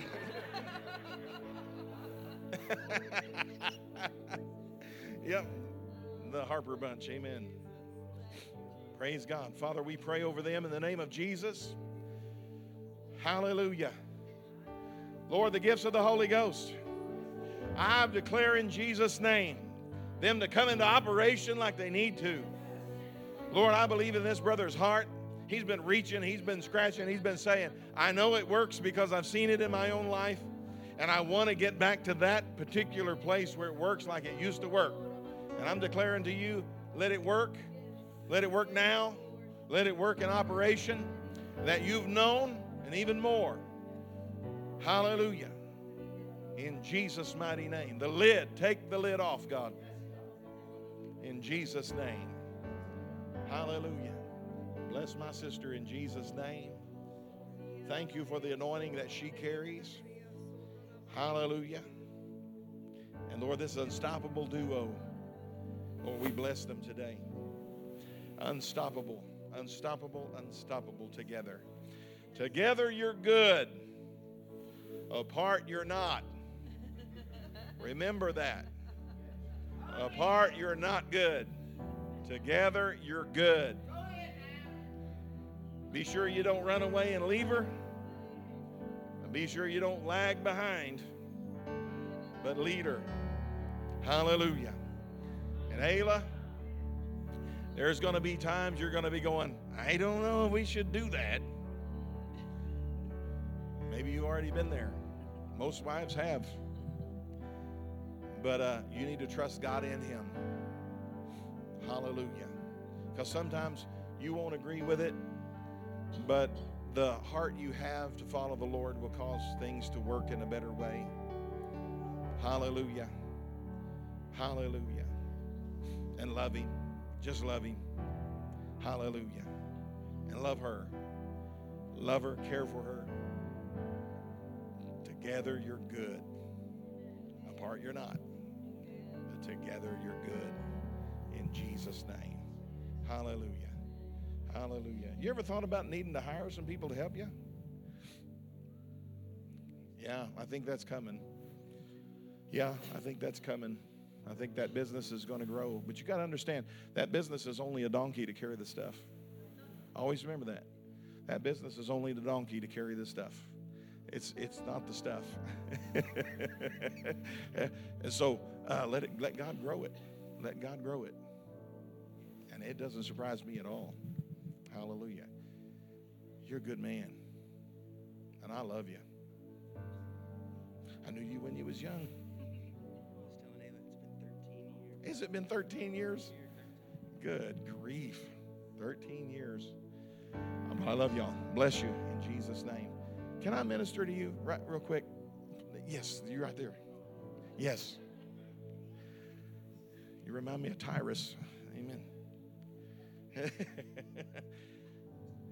Boy, you are a big guy. I knew you stood up back there. It was like, wow. You know, it's like it's like the Salazars have their name out tonight. Yeah, God's picking on the Salazars. Hallelujah. You know Jesus? You kind of know him, or you do know him? I know him pretty good. Yeah. Oh, pretty good. okay. Have you been saved? Yeah. All right. You serving him? Yeah. Okay. Well, that that tells me. Amen.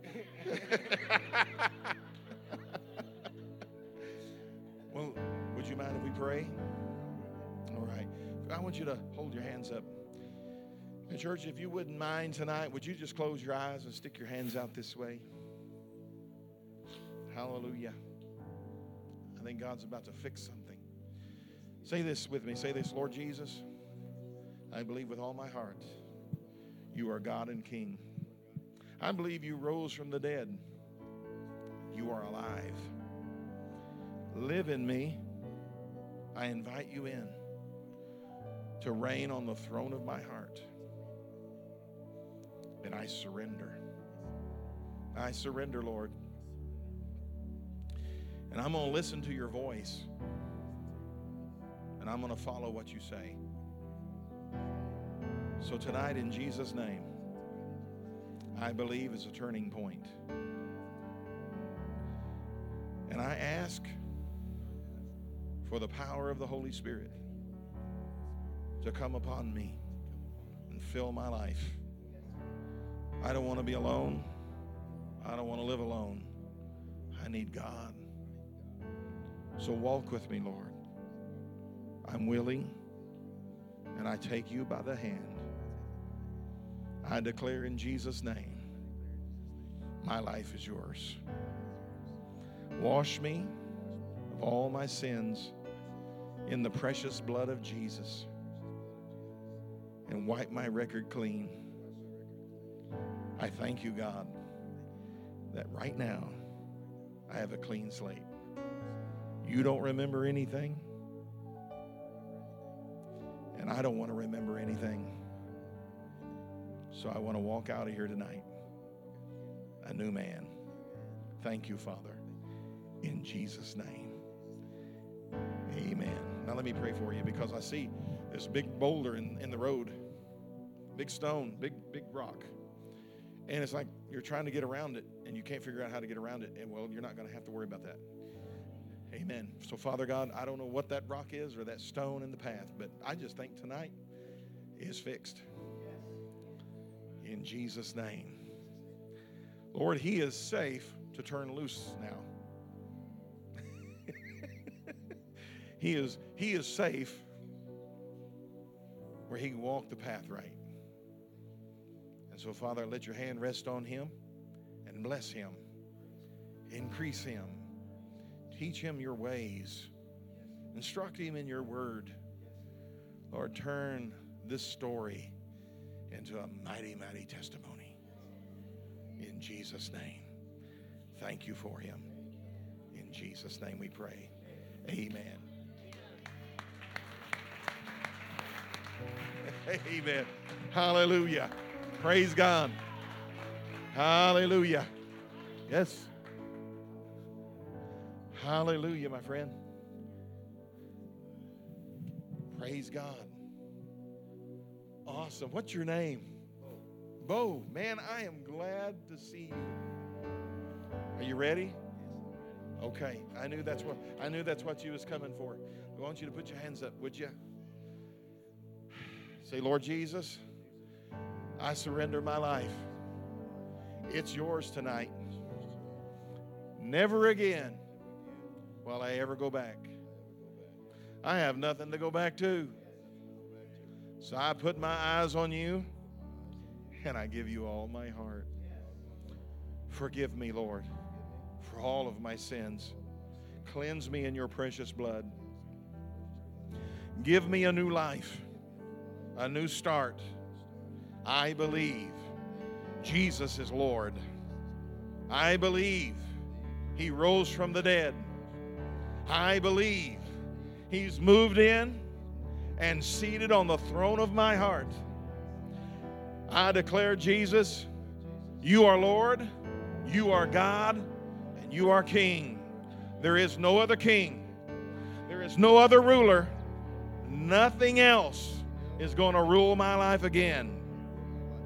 Thank you, Father, for delivering me from all the tyrants that have manipulated my life. Thank you, Lord, for breaking every addiction, every bondage, and every chain. Tonight, I'm a new man. And Lord, I thank you that the best is yet to come. Lord, put it in me to be able to love people and care for people genuinely and sincerely, wanting nothing in return. Only the Holy Ghost can do that. And I thank you tonight. And this is a new Bo. The old Bo is dead. He's in the grave and gone. I'm a new creature, and I'm going to live for you. Give me the power of the Holy Ghost. I need the power. Fill me tonight. In Jesus' name. Amen and amen. Let me pray for you, Father. From the crown of his head to the soles of his feet, let the fire of God go through him, and may he never, ever, ever be the same. In Jesus' name. I break every word that's been spoken against you. I release you from every false expectation, and I declare to you, you are free to be a servant of the Lord in Jesus' name. Amen. Amen.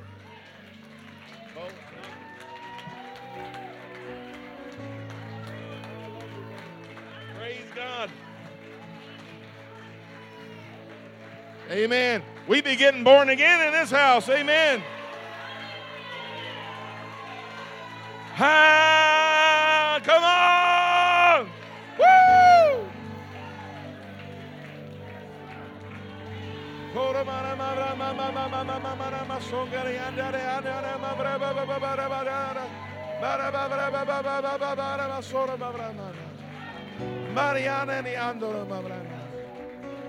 Hallelujah. Ha- Woo! Man, I be loving it. Hallelujah. Hallelujah. Boy, I sure love you, Gabe. I sure love you. You know, I'm telling you, you're one of the most favorite people in my entire life. I, I'm telling you, you are one of my most favorite people in my entire life. You are you are completely different than than anything I've ever encountered. I've known you since you was born, and I'm telling you, God's got good things for you. I think you ought to, I don't know if you were here this morning, but you ought to plug into what the brother was talking about. Okay, praise God, amen. I, I'm telling you, that's true. That is so true. I love you and I bless you. You're always, I always love seeing you. I love hanging out with him. Amen. Huh? Oh, yeah. Praise the Lord. Praise the Lord. Hey, young lady in the sound booth. Praise the Lord. Can I pray for you? Can I pray? Are y'all okay? Are y'all okay? Am I, am I holding you too long? Praise God. Yes, I'd love to pray for you. Tammy, come help me pray. You know, you're precious, man. I was watching you over there. That's so sweet. I mean, you just got it going on. What's your name? Oh, you already knew.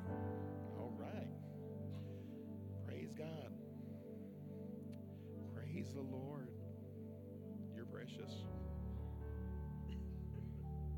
You know, can I just tell you something? I see the Lord, and I, I never have had a word like this ever. I see the Lord bumping you up into the place where you're going to be in the zone where the cool people, you're going to be considered one of the cool people. Amen. People are going to want to hang out. People are going to love you. Well, no, I'm, I'm, I'm, I'm not meaning that, in, but I'm just meaning that God's, God's going to make it where people are surrounding you and they're being drawn to you. And you're going to minister to them, and you're just going to do it in the way that it's in you. God's got a plan for you. And it's not going to be normal. It's not going to be like, you know, big shows and out here and doing all this. It's just going to be people are going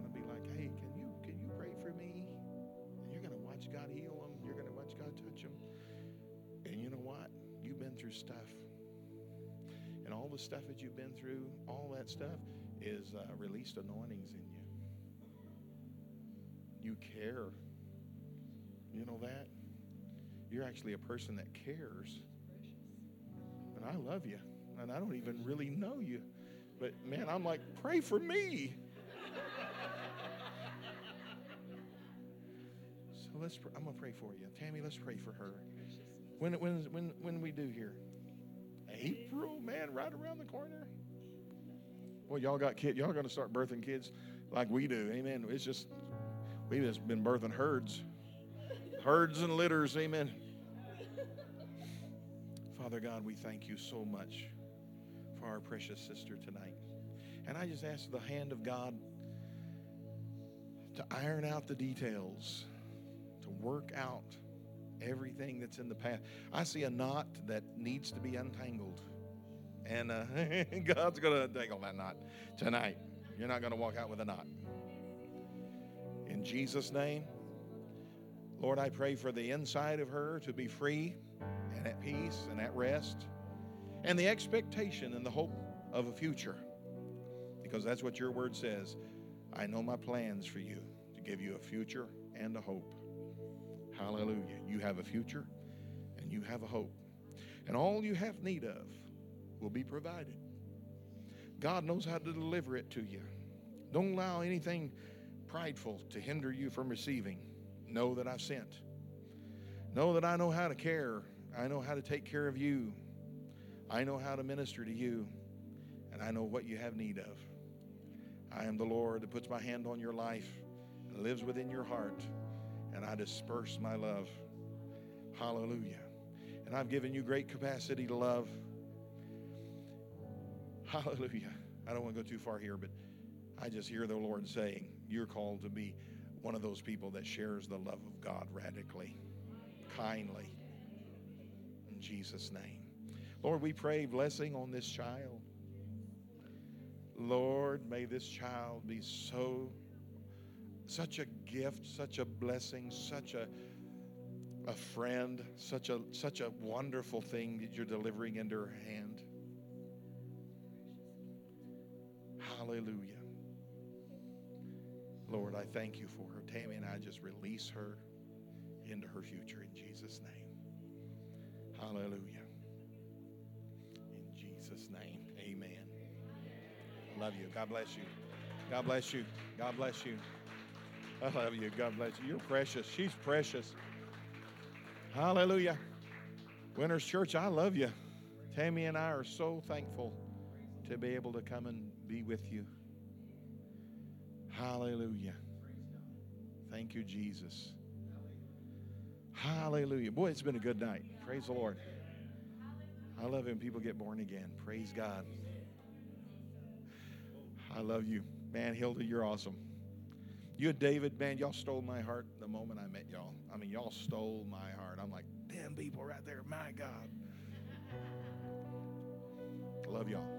May you be reunited, reunited with David soon. In Jesus' name. Hey, who's this fella right here? All right. Can I pray for you? Man. Praise the Lord. You, you, were you here the whole time? Okay, I didn't see you. You were hiding behind that pole. I didn't see you. Amen. You know Jesus? You love Jesus? You in a good place? All right. Hallelujah. Well, let me pray for you. Father, can I, would you mind holding your hands up to the Lord just for me, just for a little bit? Father God, I just pray over my friend tonight and ask you to encourage him.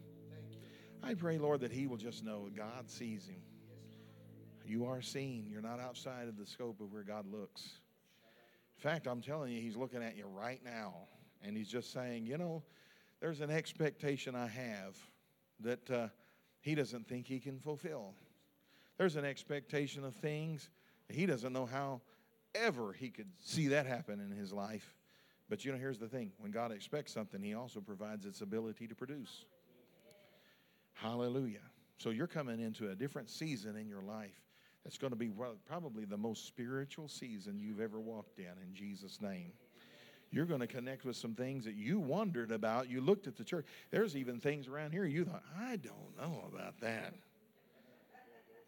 And you're going to understand it to where you're not going to be a watcher anymore. You're going to be in the middle of it. Hallelujah. In Jesus' name. So I declare over you, it's upon you. In Jesus' name. Hallelujah. It's upon you.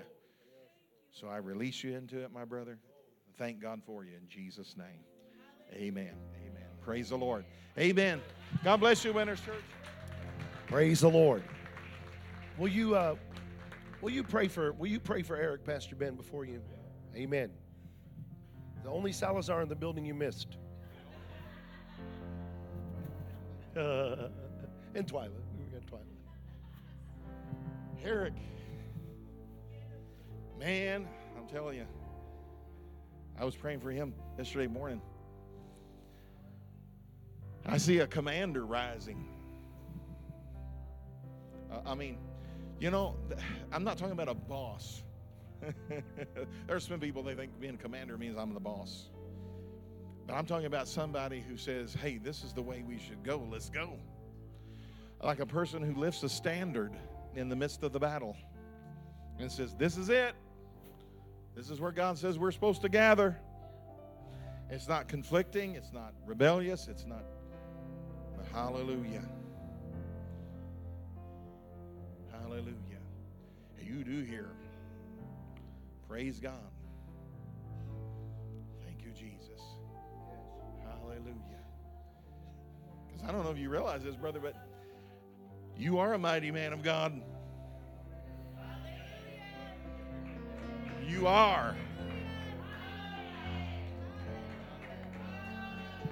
You're not trying to be, you are. And all you got to do is keep being. Father, I thank you.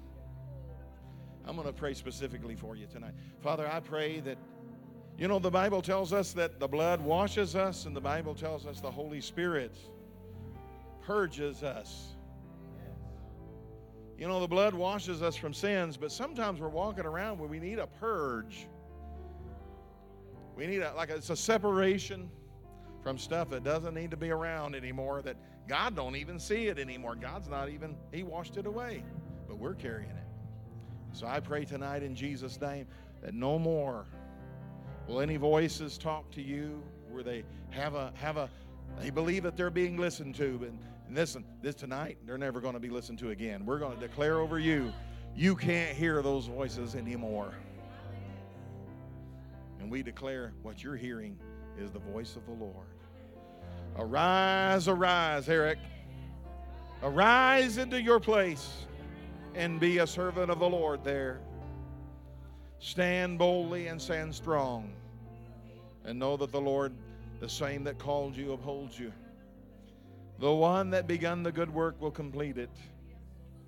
And all you have to do is keep moving. In Jesus' name. I see the confidence in what you're hearing arising stronger. Or you're more confident, I heard the Lord. and no no second guessing. Where it's like, yeah, I heard the Lord. Hallelujah. And it's going to help a whole lot. In Jesus' name. In Jesus' name. So confidence, confidence. Boldness, boldness. Strength and strength. Eric Salazar, be the man of God you are. Amen. Amen. Praise the Lord. I love you. Praise God. Hallelujah. Hallelujah. Were you coming up to help, or you, I, can I pray for you? You got caught. Amen. no, I'm kidding. Praise the Lord. Hallelujah. Now, Alex is your son, right? Yes. I see something happening there. I, I, I almost ventured out when I was praying for your wife. Something's happening, and it's a good thing. You know, there's a there's a story in the Bible. I'm going to just be bold about it, okay? There's a story in the Bible where God gets done with this this young man, and he's clothed and sitting in his right mind. And uh, that's not that's not being reflective on on anything other than I see a work where some things are about to settle down.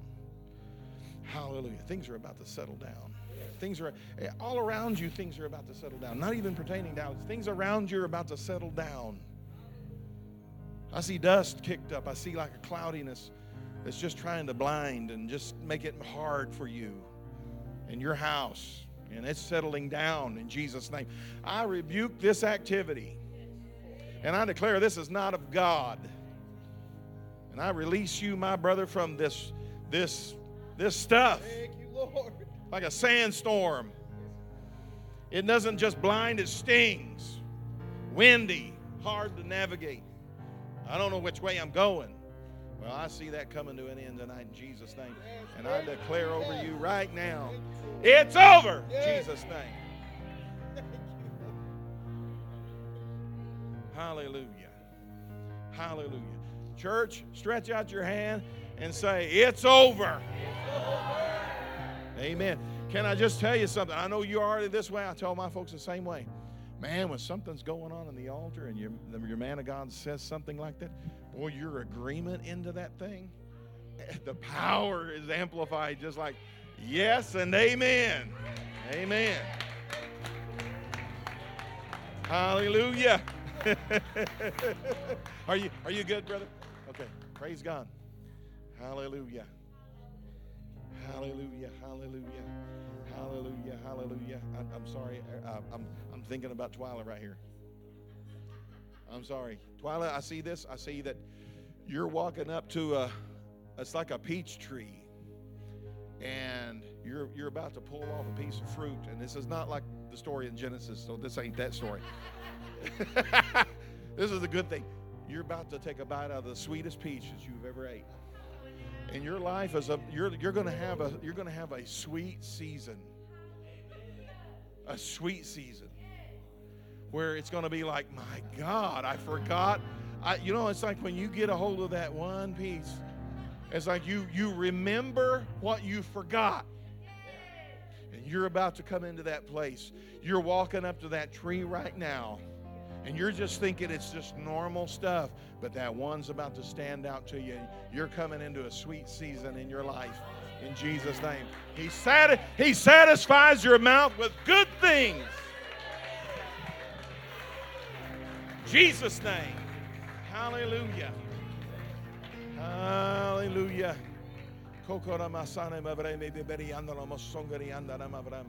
Yeah, Pastor told me about you uh, doing children. That is such a great fit. That's awesome. Do you like it? Oh, yeah. Praise God. Man, that is so awesome. You know, church, we need those ministries. Man, boy, in my day, it was like you just, somebody just took it because nobody else would do it.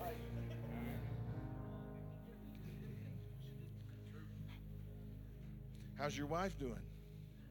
You need her home, don't you? Or is she home? There she is. I didn't realize you'd come home. Man. Well, I like the hair. All right. I really like the shirt too. Boomer Sooner. Hallelujah. Y'all happy? Y'all adjusted since you come home? Yeah, I was gonna say y'all not. yeah. Uh, you know what happens? You know what happens when you get separated a little bit? You kind of go in two different directions and you don't even know it. But what I saw when you come up here, I saw the Lord just take it. You know, sometimes when you're fitting things together, like a miter joint or stones, there's a necessity to run a blade right between them to cut off some rough edges so that they stick again like they're supposed to and there's no seam. Well, that's what I see the Lord doing. You're getting sawn on right now. And you got to be willing. You have to be willing and yield it. Hallelujah. Because you're very independent, you're very headstrong. And you can be mouthy.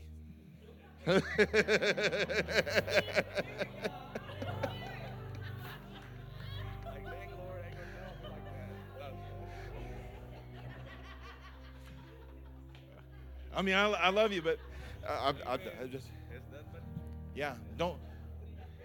Yeah. Yeah, really.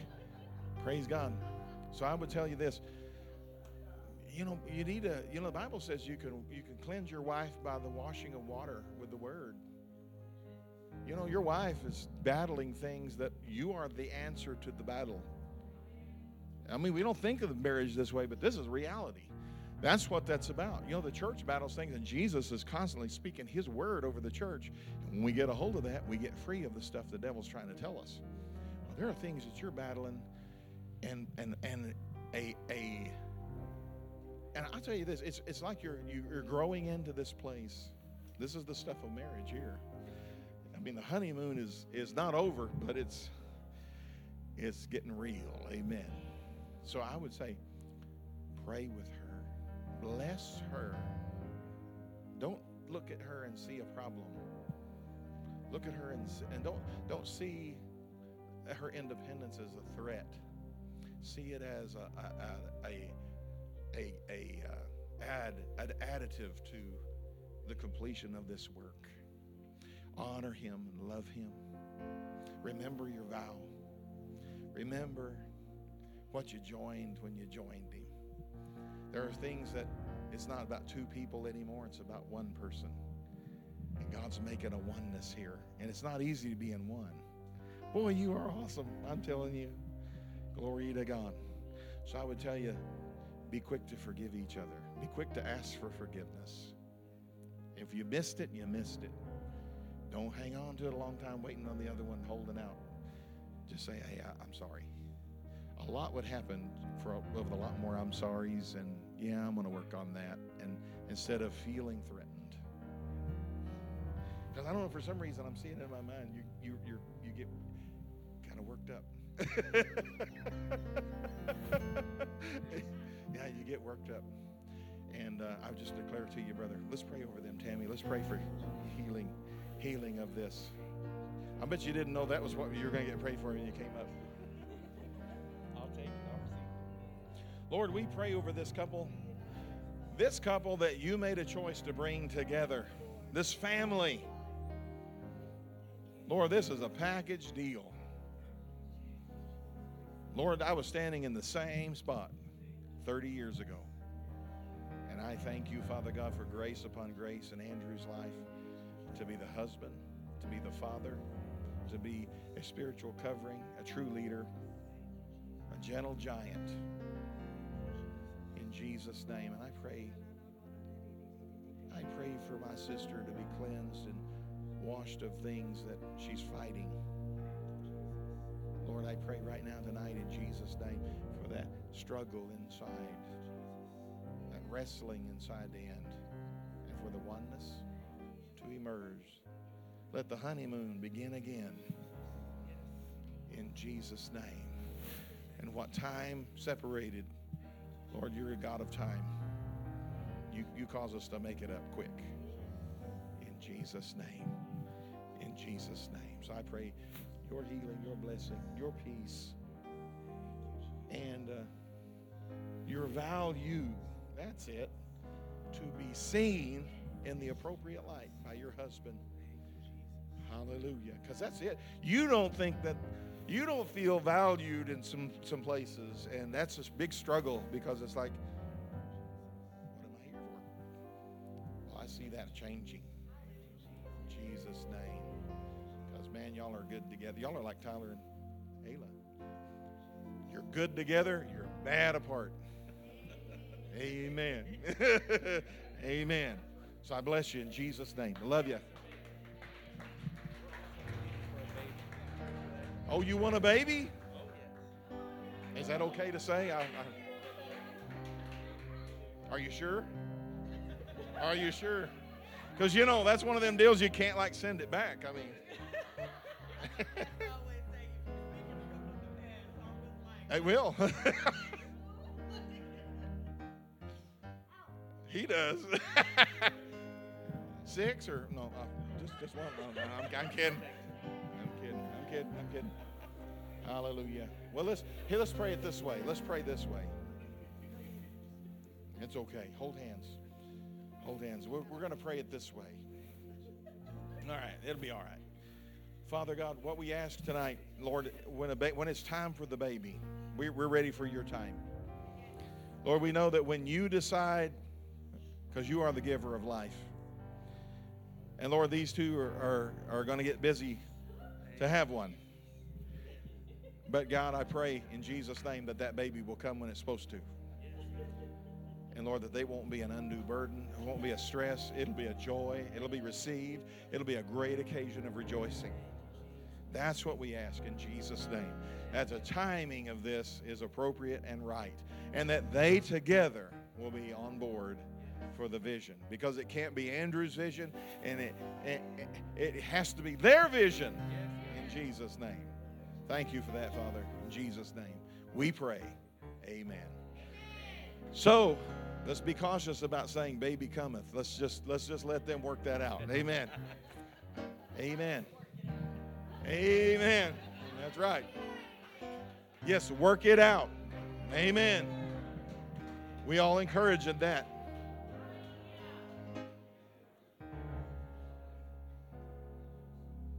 Hallelujah. Okay. Oh, praise the Lord. Well, I sure love you guys. I hope that I haven't kept you too long tonight.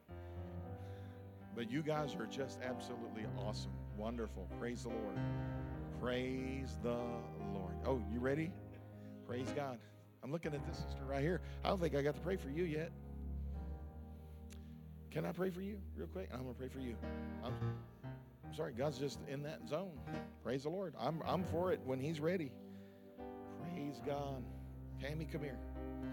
Praise the Lord. Are you happy? No, you're not. Hallelujah. Praise God. You know, God brings, you know, the whole night there's been a lot of healing that's happened on the inside. And that's what we're going to ask tonight. That's what we're going to ask tonight. Jesus' name. So I'm not going to yell or scream or anything. I'm just going to gently pray for you. Can you tell me your name? Whitney. So, Lord Jesus, we pray for Whitney. And we ask in Jesus' name that the hand of the Lord will touch the places, the secret places. Lord, there's bruises on the outside, and the wounds on the inside are worse. So we pray for healing. He was bruised for our iniquities. The chastisement of our peace was upon him, and with his stripes we are healed. So, in Jesus' name, I pray right now for her to be released, these chains to fall to her side, and the power of the Holy Ghost to do what only God can do and heal this woman. Let this thing end and let her walk out a different woman. Lord, there are times that it needs to be a gradual healing, and then there's times it needs to really be instant. I'm feeling like it needs, there's some things that are kind of delayed They've been hanging on for a long time, and that needs to come to an end tonight. So we're going to pray right now for this to be the hatchet to be buried. You know, the hatchet to be buried is a term describing an end of conflict and hostility. It's time for the hatchet to be buried. And I declare over you, sister, you are a sister in the Lord, right? Yes. Yes. I declare over you tonight, sister.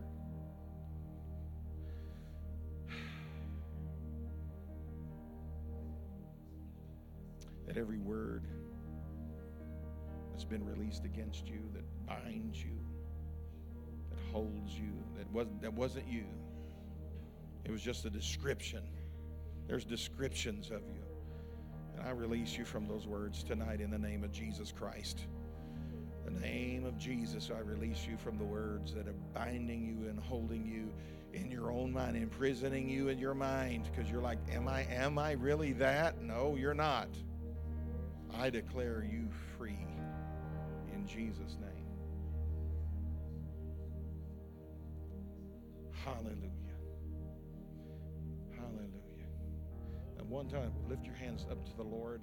Take one big deep breath and blow it out. Blow it out. One more time. Take a deep breath. Blow it out. I command things to leave that don't belong.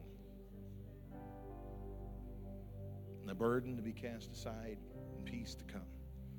Peace in her mind, her heart, and her spirit. Because you know, sometimes there's a check in the spirit. and I declare in Jesus' name peace to come. Jesus' name. Jesus' name. Thank you, Lord. God bless you so much. Praise the Lord. All right, brother, come here. Let me pray for you. Hallelujah. Thank you. All right, praise God. You're in receptive mode, aren't you? Amen. He's always in receptive mode. Praise God. He's a good man. He is a good man. Praise the Lord. Hallelujah. You know, I enjoyed talking to you yesterday very much. I, I was the same way. I just, I just wear people out. Just, just. I still do my pastor that way. so let me pray for you, Father. Is there something specific that you're asking? Because there's something on your mind.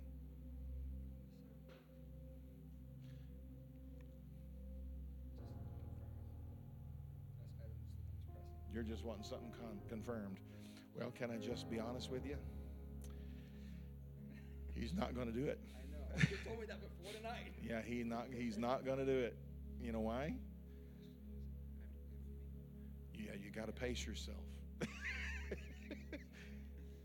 Cuz you cuz that's the deal. If you if you're like if you see any crack, you're in it.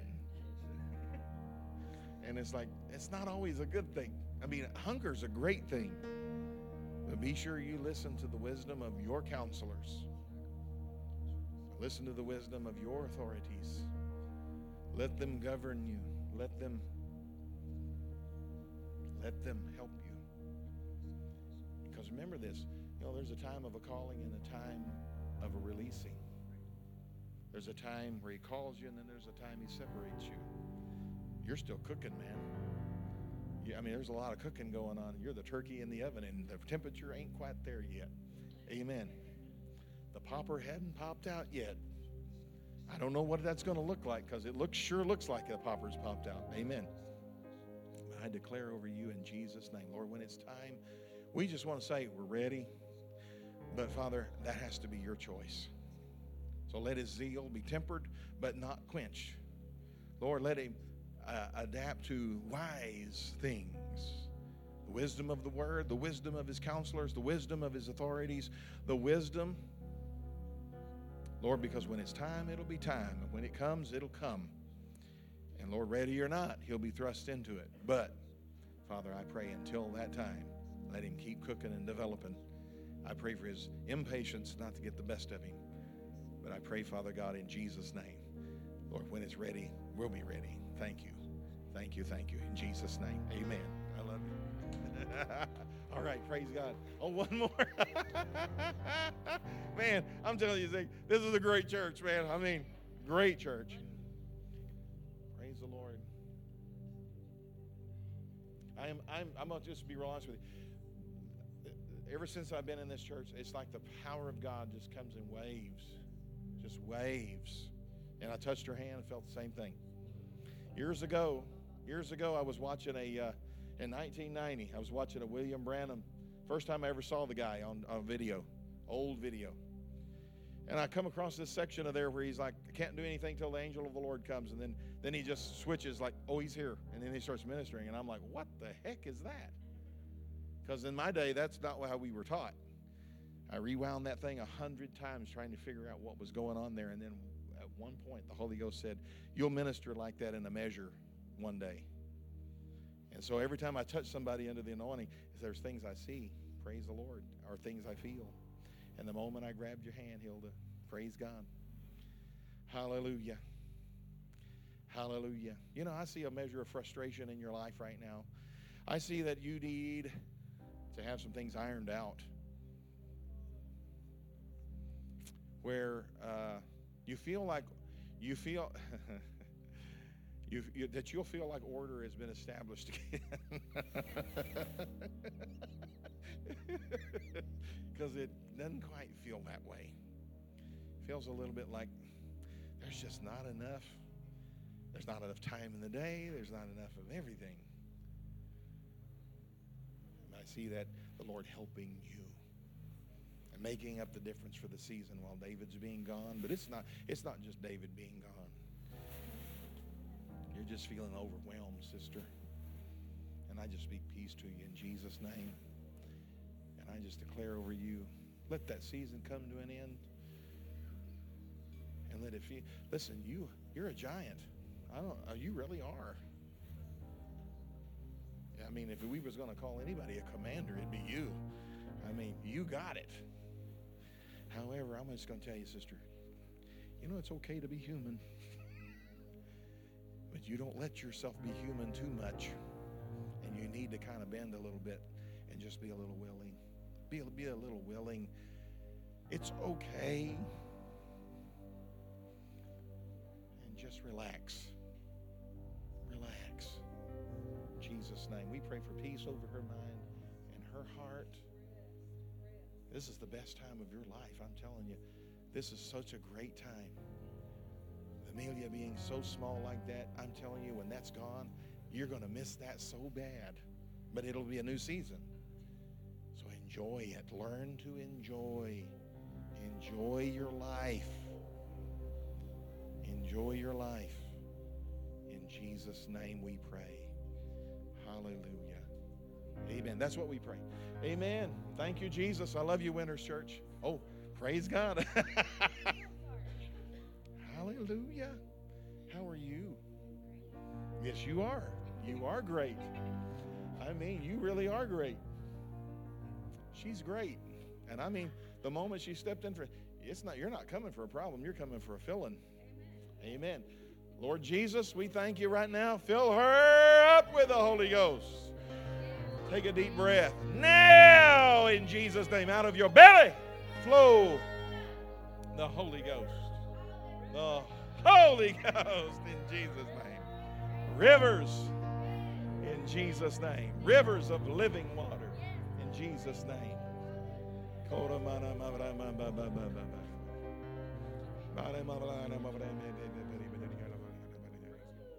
Hallelujah. Thank you, Jesus. Hallelujah. Amen. I remember you. All right. How are you doing? Good. Awesome. Everything still good? Yes. All right. Praise the Lord. Amen. Have you grown? I'm trying. Yes. I'm trying. All right. Praise God. I want you to keep doing it. Lift your hands up to the Lord. Hallelujah. Thank you, Lord. Thank you, Lord. I see you. I see you in front of a table of stuff, and you're reaching and you're touching. You're one of those kids in the Lord that want to touch everything. You want to touch it, and it don't matter if it's good or bad or what. You're going to touch it because you're an experiencer of life. Yeah. Well, I see that adjusting where the Lord's going to going to allow you to know that there are some things that are kind of sharp. things that are a different temperature. things that don't need to be touched. And uh, you're going to begin to go through a season where God's going to help you to judge. Judging is not a bad thing. Judging is actually a normal function for the Christian. We're not to judge and condemn people, but we are to judge and condemn if this is good or this is not good.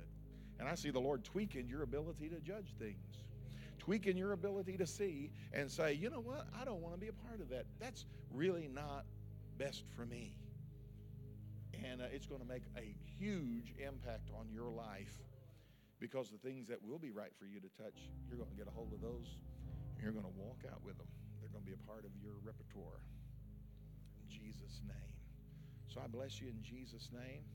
And I pray over you right now. Father God, keep her, hold her. Hallelujah. And I give you glory and I give you praise in Jesus' name. Hallelujah. Can I just tell you this? Begin to judge yourself about reacting. Judge yourself about when something happens, what is your reaction to it? And choose a good one. Choose a gentle one. Because you're a firebrand. Yeah, you are. you, you, you, yeah, you are. I, I won't, I won't say no more. so choose. And, and look at it like this. Look at it like you're just putting on the right kind of clothes for this, this moment. Think about that. You know, the Bible says we put on the Lord Jesus Christ. We get dressed from the inside out. So that means we make a choice as the responses that we have, and that will help a lot of things in your life. That will help a lot of things in your life. But God's got his eye on you, He's got his hand on you.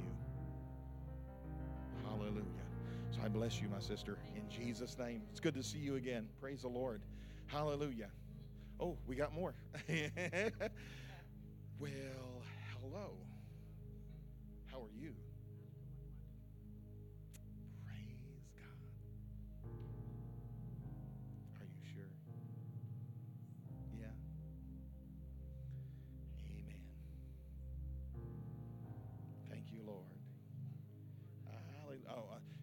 Are, well, praise God, you are.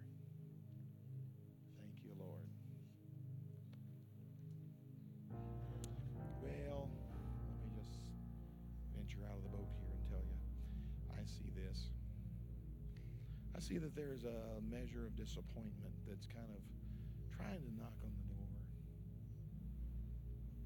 And I just see that uh, expe- it's expectation. Things haven't moved as fast as you'd like to see them some things moved in the wrong direction. But things weren't in your control. Hallelujah. But I see the Lord as the sustainer of your soul, the breath of your life. You know, it's time to breathe. I want you to put your hands up in the Lord, and I want you to take a deep breath. And by faith, we're going to believe that you're going to breathe. It's time to breathe. It's almost like I don't know. It's almost like you're you've been holding your breath, of like, I hope this works out. But in Jesus' name, I declare over you, breathe. Let it go. Just put God back in in the place. Now, it's not that He's never been Lord of your life, but it's like it's time. Let Him take the reins. Because I tell you, you know, you don't always agree with the direction God wants to lead. but you're willing. You are willing to submit to the to the purpose of God. Hallelujah. So I bless you in Jesus' name. And I declare over you no weapon formed against you shall prosper. And every tongue that rises against you in judgment is condemned already. It can't work. This is your inheritance in Jesus' name. In Jesus' name. Hallelujah. I bless you, sister. It's good to see you. I love you. Praise God. Hallelujah, Carolyn. Praise the Lord. I'm sorry, I'm kind of caught up. I'm kind of halfway drunk in the Holy Ghost here. So I pray over you, Carolyn. I think we already prayed for some good things to come. I pray for some things. I know some things in the natural, so you know we won't we won't talk about that other than just trust God because God's word is true. But I'm just going to pray over you. Listen, it's time. You're a strong woman. You're firebrand, strong woman. But you know what? You don't always think of yourself like that. You don't always really feel that way. You feel a little weak right now. And uh, that's an illusion. That's not, that's not true. You're strong. You know. You know the word. You declare. Get back to declaring the word like you know. Get back to stirring yourself in the atmosphere. There's kind of an atmosphere that's kind of creeping in here. And uh, listen, the expectation of your future is great. It's going to work out. It's going to work out. Dare to believe it's going to work out good, better than you can ask or think. Hallelujah. And you know, it's time to be satisfied in life, to really be fulfilled as a human being. And you know, it's almost like that, that feeling has escaped you so many times. It's like, I'm, I'm heading that. You know it's there. You do know it's there. But, I'm going to get it. I'm you are going to get it. It's, you're about to get it. And you're going to be satisfied with your life. Just like when I was ministering to Twyla, you're about to bite a big piece of that peach off too, and it's going to be good. And it's way overdue. It's way overdue. Do not lose heart because you're in a battle and the enemy's trying to get you to lose.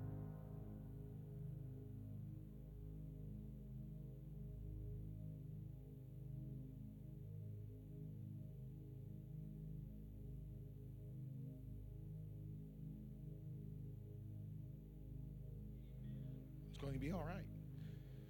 You're not going anywhere. they need you here. Jesus needs you here. Praise the Lord. Amen. Oh, I bless you love you. Hallelujah. Praise God. Yes, go right ahead. You go right ahead. Huh? All right. Praise God. You just come up and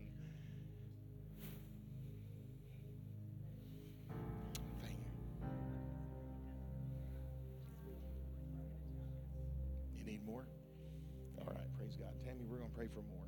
God did a great work in her yesterday.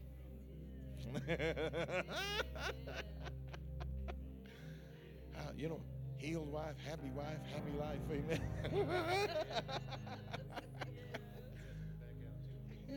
Amen. oh, Lord Jesus. Lord, we pray for more. Lord, we dare to just ask you. Lord, sometimes you got to strike the arrow five and six times on the ground, not just two or three. And so, Father, she's daring to do that. So I ask you to meet her. I'm already sensing that same power that was with us yesterday. So, Lord, we release you to do, Lord, what your expectation is today, what her expectation is today. We're just asking for a complete work in Jesus' name. And bless you and thank you in Jesus' name. In Jesus' name. Hallelujah. Praise the Lord. Listen, when it, I, I, I want to say a couple things, and I want to bring some correction. We don't we don't come to this church and get a word and then go home. This is not 7-Eleven where we go in and get a big gulp and leave. Uh, the Holy the Holy Spirit's not pleased with that tonight, and God is gracious to us, and I thank God that the Spirit of the Lord remained on Pastor Ben throughout this time. Uh, but that's not that's not how we do things. Another thing we don't do is we don't give people prophecies without there being witnesses to that. The Bible says that prophecy ought to be judged. And so we don't do parking lot prophecies. We don't do personal prophecies in the back of the back of the church. It's not what we do here. It's not. Uh, number one, it leaves room for the enemy, and so we we don't do that here. It's not. It's, this isn't. This isn't a Ziggy policy. This is a Bible policy. The only thing that ought to be judged is prophecy. That's why every word I give, I never pull the microphone away from my mouth to give a prophecy. If I give a word, it's in the microphone so everyone can hear it because it's for everyone to hear so people can say, yeah, that's right, or no, you're wrong. And if I hold myself to that standard, and that's the standard of the Word of God, it's my expectation that everybody that comes in this building is held to the same standard. Amen. Amen. Now, when we're ministering to one another, like Apostle Smith had us do, it might, you know, the Lord might show you something. You might be praying over someone. It's appropriate in that setting, in a measure. But just to go around and you know catch someone in the park, I said, "Well, the Lord was telling me something about you." No, you better have someone there that knows whether or not you heard from God. You get it? Another thing is, is I know y'all are hungry and you're thirsty, but you have to be led by the Spirit. I know y'all want God to do something for you, but I don't want you to come just because you want to come. I want you to be, I want you to be drawn by the Holy Ghost, and we're we're learning we're learning these things. And God is great. He's been extremely gracious toward us as a church because we've been so hungry and so thirsty. But I want y'all to observe these things because I think it's important in the days to come. If we're going to see a greater measure of the outpouring of God's Spirit, then we have to be able to facilitate that greater measure. I went to a, I went to a church one time where God uh, spoke to me, and I wanted Him to move. And when I when I finally persuaded Him to move against uh, against His will, by the way, and I know you guys are like, would God do anything against His will? Well, He gave Israel a king against His will. So He showed up in this church against His will. And immediately when he showed up, I realized why he hadn't shown up in that church. Because every time he showed up, instead of them being obedient to the Lord, th- instead of them doing what God told them to do, they did what they thought was right. And God don't want us doing what we think is right. He wants us being obedient to his spirit. Because that's what that's what elevates us. That's what takes us to the place that we're talking about here today. So I just want to encourage you. I thank God for thank God for Pastor Ben and his ability to, to, to, to to stick in there. Amen. And we thank we thank God for it. Uh, I can get in there and hang in there as long as I need to. But I, as as a church, and this is what's broke my heart mostly tonight was that there's some that came and they came forward, they got them a word, and then they bailed, and that's never. I'm, I'm going to tell you right now, the word wasn't the, what did, it wasn't that effective. If the moment you got it, you went out the door. Well, I got my big gulp. I'm out of here. And some of those you never see them again. You know, it's it's weird, uh, but it's a part of the strangeness that's in the church, and a part of why we're doing this revival is that we we want to allow God's Spirit to work with us in a greater measure, on a higher level. Amen. Praise God. Are y'all hearing me? You know I love you. I know you're. Amen. I know you're not mad at me. Amen. But um, that's that's the, that really is the secret to God's miracle working power.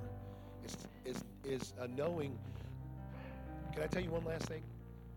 I had a, I had a man get online and he, uh, he said, Brother Ziggy, why is it? He said, sometimes the words that God gives me are so sharp. And then at other times, they're just, it's like seeing through a glass darkly.